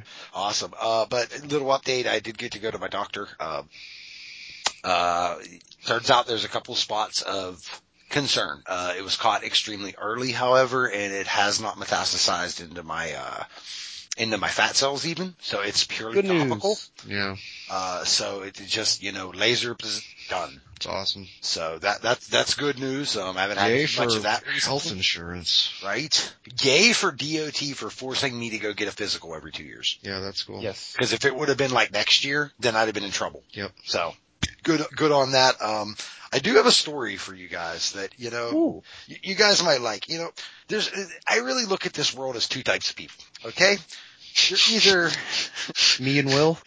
no, no, no, no. Realistically, like two percent of the population is exceptional. Okay, Yes. okay, so that, that's a different group. That's two percent of the population. true. Okay, forty-eight percent of the population, or forty-nine percent, are stupid and ignorant. Right. Yep. The other forty-nine percent are dicks. And the truth is, if you can't figure out which one of those you're in, you're probably not in the 2%. Uh, I probably know where I'm at. okay? Me too. I got it out. I'm a dick. But I'm sitting there the other day at work and I got to meet a very curious cross sect of the two because there is a subgroup within that 98% that is both. The, the ignorant dick. right? So I'm fucking just hustling, you know, doing my thing, pushing this spreader. It's pouring down rain and I'm spreading fucking granular fertilizer. is this Thursday? And I'm like, okay, cool, just fucking soak to no end. And this dude starts fucking honking his horn, waving at me and shit. And I'm like, you know, I look away from him for a second, go, what the fuck did I do to this guy? But then I turn around, all nice and properly, uh, you know, get rid of the dick face. And I'm like, yes, sir. How can I help you? And I am making none of this up, including accent. this guy looks at me and goes, I just want you to know that I'm glad you're doing that and not some stupid fucking Mexican. Jesus Christ. Uh, and I'm just like, wow. Uh, okay, yeah. I am so offended by what you just said. Just so shocking. I'm just like, yeah, that wasn't racist at all, you know? And I'm just, yeah. And then he drives away and this is where I feel bad for, and I mean, this truck was just beat up and fucked up, but I feel bad for all of my southern friends because his license plate says Alabama on it. Oh, uh, yeah. Alabama sucks. It's real, real shitty down there. roll tide. I mean, I'm sorry to all of our Alabama listeners. Listeners, look, I, I bet you're awesome, Right? but I bet you think that parts of Alabama suck too. I bet you, I rode a, I rode a bicycle through it. My brothers go to school there, Yeah. you know? I bet you know people exactly like what I'm talking about. I bet you see them every day. And you know, the only reason the dude's up there, like, because we do see these license plate a lot, is where there's all that shale business and all that digging natural, natural gas. Mm-hmm. And those people who are coming up from the south to work on that stuff, and it just, I'm And they're getting paid really well. they are just floored by that. Like, I mean, I, I I'm pretty quick witted, and I had no response to that. Just what? a derp? I just went, yeah, okay. And he drove away. And you know what? That might have been the best response because he drove away immediately. Thank you for driving away before I hurt anyone. before I get you to punch me. Oh my god, man. So, you know, that was that, uh, that was my good story of the week. Wow. Guys, uh, it was. Ignorant dick. Ignorant Dick, exactly. He was the cross sect of that community. Wow. Uh, but guys, uh, real quickly, do you have any shout outs, Will? Oh boy, I'd love to give a shout out to old uh, James Tiberius Bags Vance. That guy is the man. Jimmy Bags. Bags, man. No, he's he's a real good guy to work for, and I'm glad I'm glad to be working with you, and glad to be working with him again. So that's that's cool. It'll be uh gives me a real nice pad to uh to be real comfortable this summer hiking, which is great. Sweet. Um, I would also like to give a shout out to Dewclaw Brewing Company, Sweet Baby Jesus, yet again. Man, it's good beer. Hmm Phew. Uh, I had more, but I just forgot about all of them. I, I can't say I blame you. Mike, Yeah, you got any shout outs? Uh, yeah, I have two. Um, shout out to Brad Nelson and Josh Utter-Leyton. Ah, that draft? shit's on us. yeah, no, good picks, man. Good picks. Uh, Great dick. Uh, Great dick. and then shout out to spring. We didn't get to see it very long up here. It went No. from snowing to 80 degrees, not much in between. Yeah, it was pretty summery yesterday. It was pretty spring-like today. It Today, was. yeah. It was funny though, because I know I tweeted that out too. I was like, three weeks ago, it Yeah. was snowing. Yeah. No. Today, it was 80 degrees. Not, not even snowing too, but like bitter, cold, zero Yeah. degrees. It was laying on the ground three weeks ago, and it's like, oh, wow, hey, spring, I, I missed you, man. I Oh, love spring. Um, I, I have shout outs. I have a bunch of them, but I am just going to loop them all into one hole and say anybody who's reached out to me since I, uh, put out what I had to put out last week, I very much appreciate it and I thank you all. It would take me a while to do it individually and we're already three hours into this recording. So just accept it as I am speaking to you if you reached out to me. Uh, Thank you very much. I truly, truly mean that. Um, now contact info. If you want to get a hold of me, you can get a hold of me at Gongsuo on Twitter. That's G-A-N-K-S-U-O-U. Same thing on MTGO. Also, you can find me at the Pitt Imp Podcast. Podcast at gmail.com if you need something a little more long form. Also, this past week, I re- or actually a few days ago, I released an episode of Im's prison. that's the word Yeah, got it. with Jay Boosh, where we talked about everything from drinking Bailey's from a shoe to Wow. Is it a lady shoe? it's a joke. Um, do you watch the? Have you ever watched the Mighty Boosh? Yes. Okay, you've seen the episode with uh old Greg. Yes, I have. Oh, Okay, yeah. the first question he asked, you ever drink Bailey's from a shoe? Oh, yeah. Do you want to go to a party where people wee on you? Uh, so, but yeah, you know, we talk about that. We talk a little bit about hockey. We talk about some golf. We talk about how Jay was when he was growing up and some other things. I mean, it was a good just conversation between, you know, two new old friends. Um, so go check that out. And yeah, there's probably other ways, but at the moment they're slipping my mind. Will, how would people get a hold of you? Oh man, they get a hold of me on the Facebook page. It's about the Pitt Imps podcast group. It's on Facebook. I'm sure you can put A to B together. I mean, figure it out. You're you're techno techno savvy. Uh, I'm also on Facebook myself. Uh, Facebook.com slash bad dinner. Uh, yep, that's that's me. That's my life. Mike, how would people get a hold of you? I'll will I'll help them out if they can't put A and B together. I'll give them C. It's you go to Facebook and you, the search bar at top you type in Pitt Imps Podcast. Great page. Click on it, then hit join. We welcome Dude, we you. will We're all there. you. If you're not a robot Yeah. that's like meant to spam us, oh, we'll get you. Or if you're a brand new podcaster who, dude, this happened this week. Like, I, I accepted this dude, and literally one minute after I accepted him, he started advertising his podcast, and I'm like, what Yes. the fuck? You didn't even Yes. say hi. Yeah. Goodbye. or thanks. Jeez, assholes. Nothing. But uh, you can also get a hold of me on Twitter at huntmaster underscore Mike and on the MTGOs at MTGX Mike. Okay. We also have a cool little plan there. Just join it. Yeah, yeah, it's the Pitt Imps clan. Like, send me a message when I'm on there. Um, If you can't find him, find me. Yeah. I'll let him know. yeah, it should be on. I should be on there. Actually, a lot more coming up. I do. I am redeeming a bunch of sets within the next month. So Mm, that odd moment where I was pointing when I was referring to you and me. No one can see that. Radio. radio. But realistically, everyone, uh, thank you uh, for listening. I know these long ones are uh, long, but Hooray, 6 a.m. fun. we enjoy doing these for you. And you know, these pro tours are important to us, and they should be important to you if you're a competitive player. And I hope we bring you good coverage. Next week, we get to go over a standard tournament in, in Krakow, GP, and also uh, GP Kyoto, which is fucking legacy. So sweet. I'm so pumped. Japanese legacy GP or GP. Oh, Cannot wait. absolutely pumped. And uh, Zach is going to come on and give us his stories from the PT.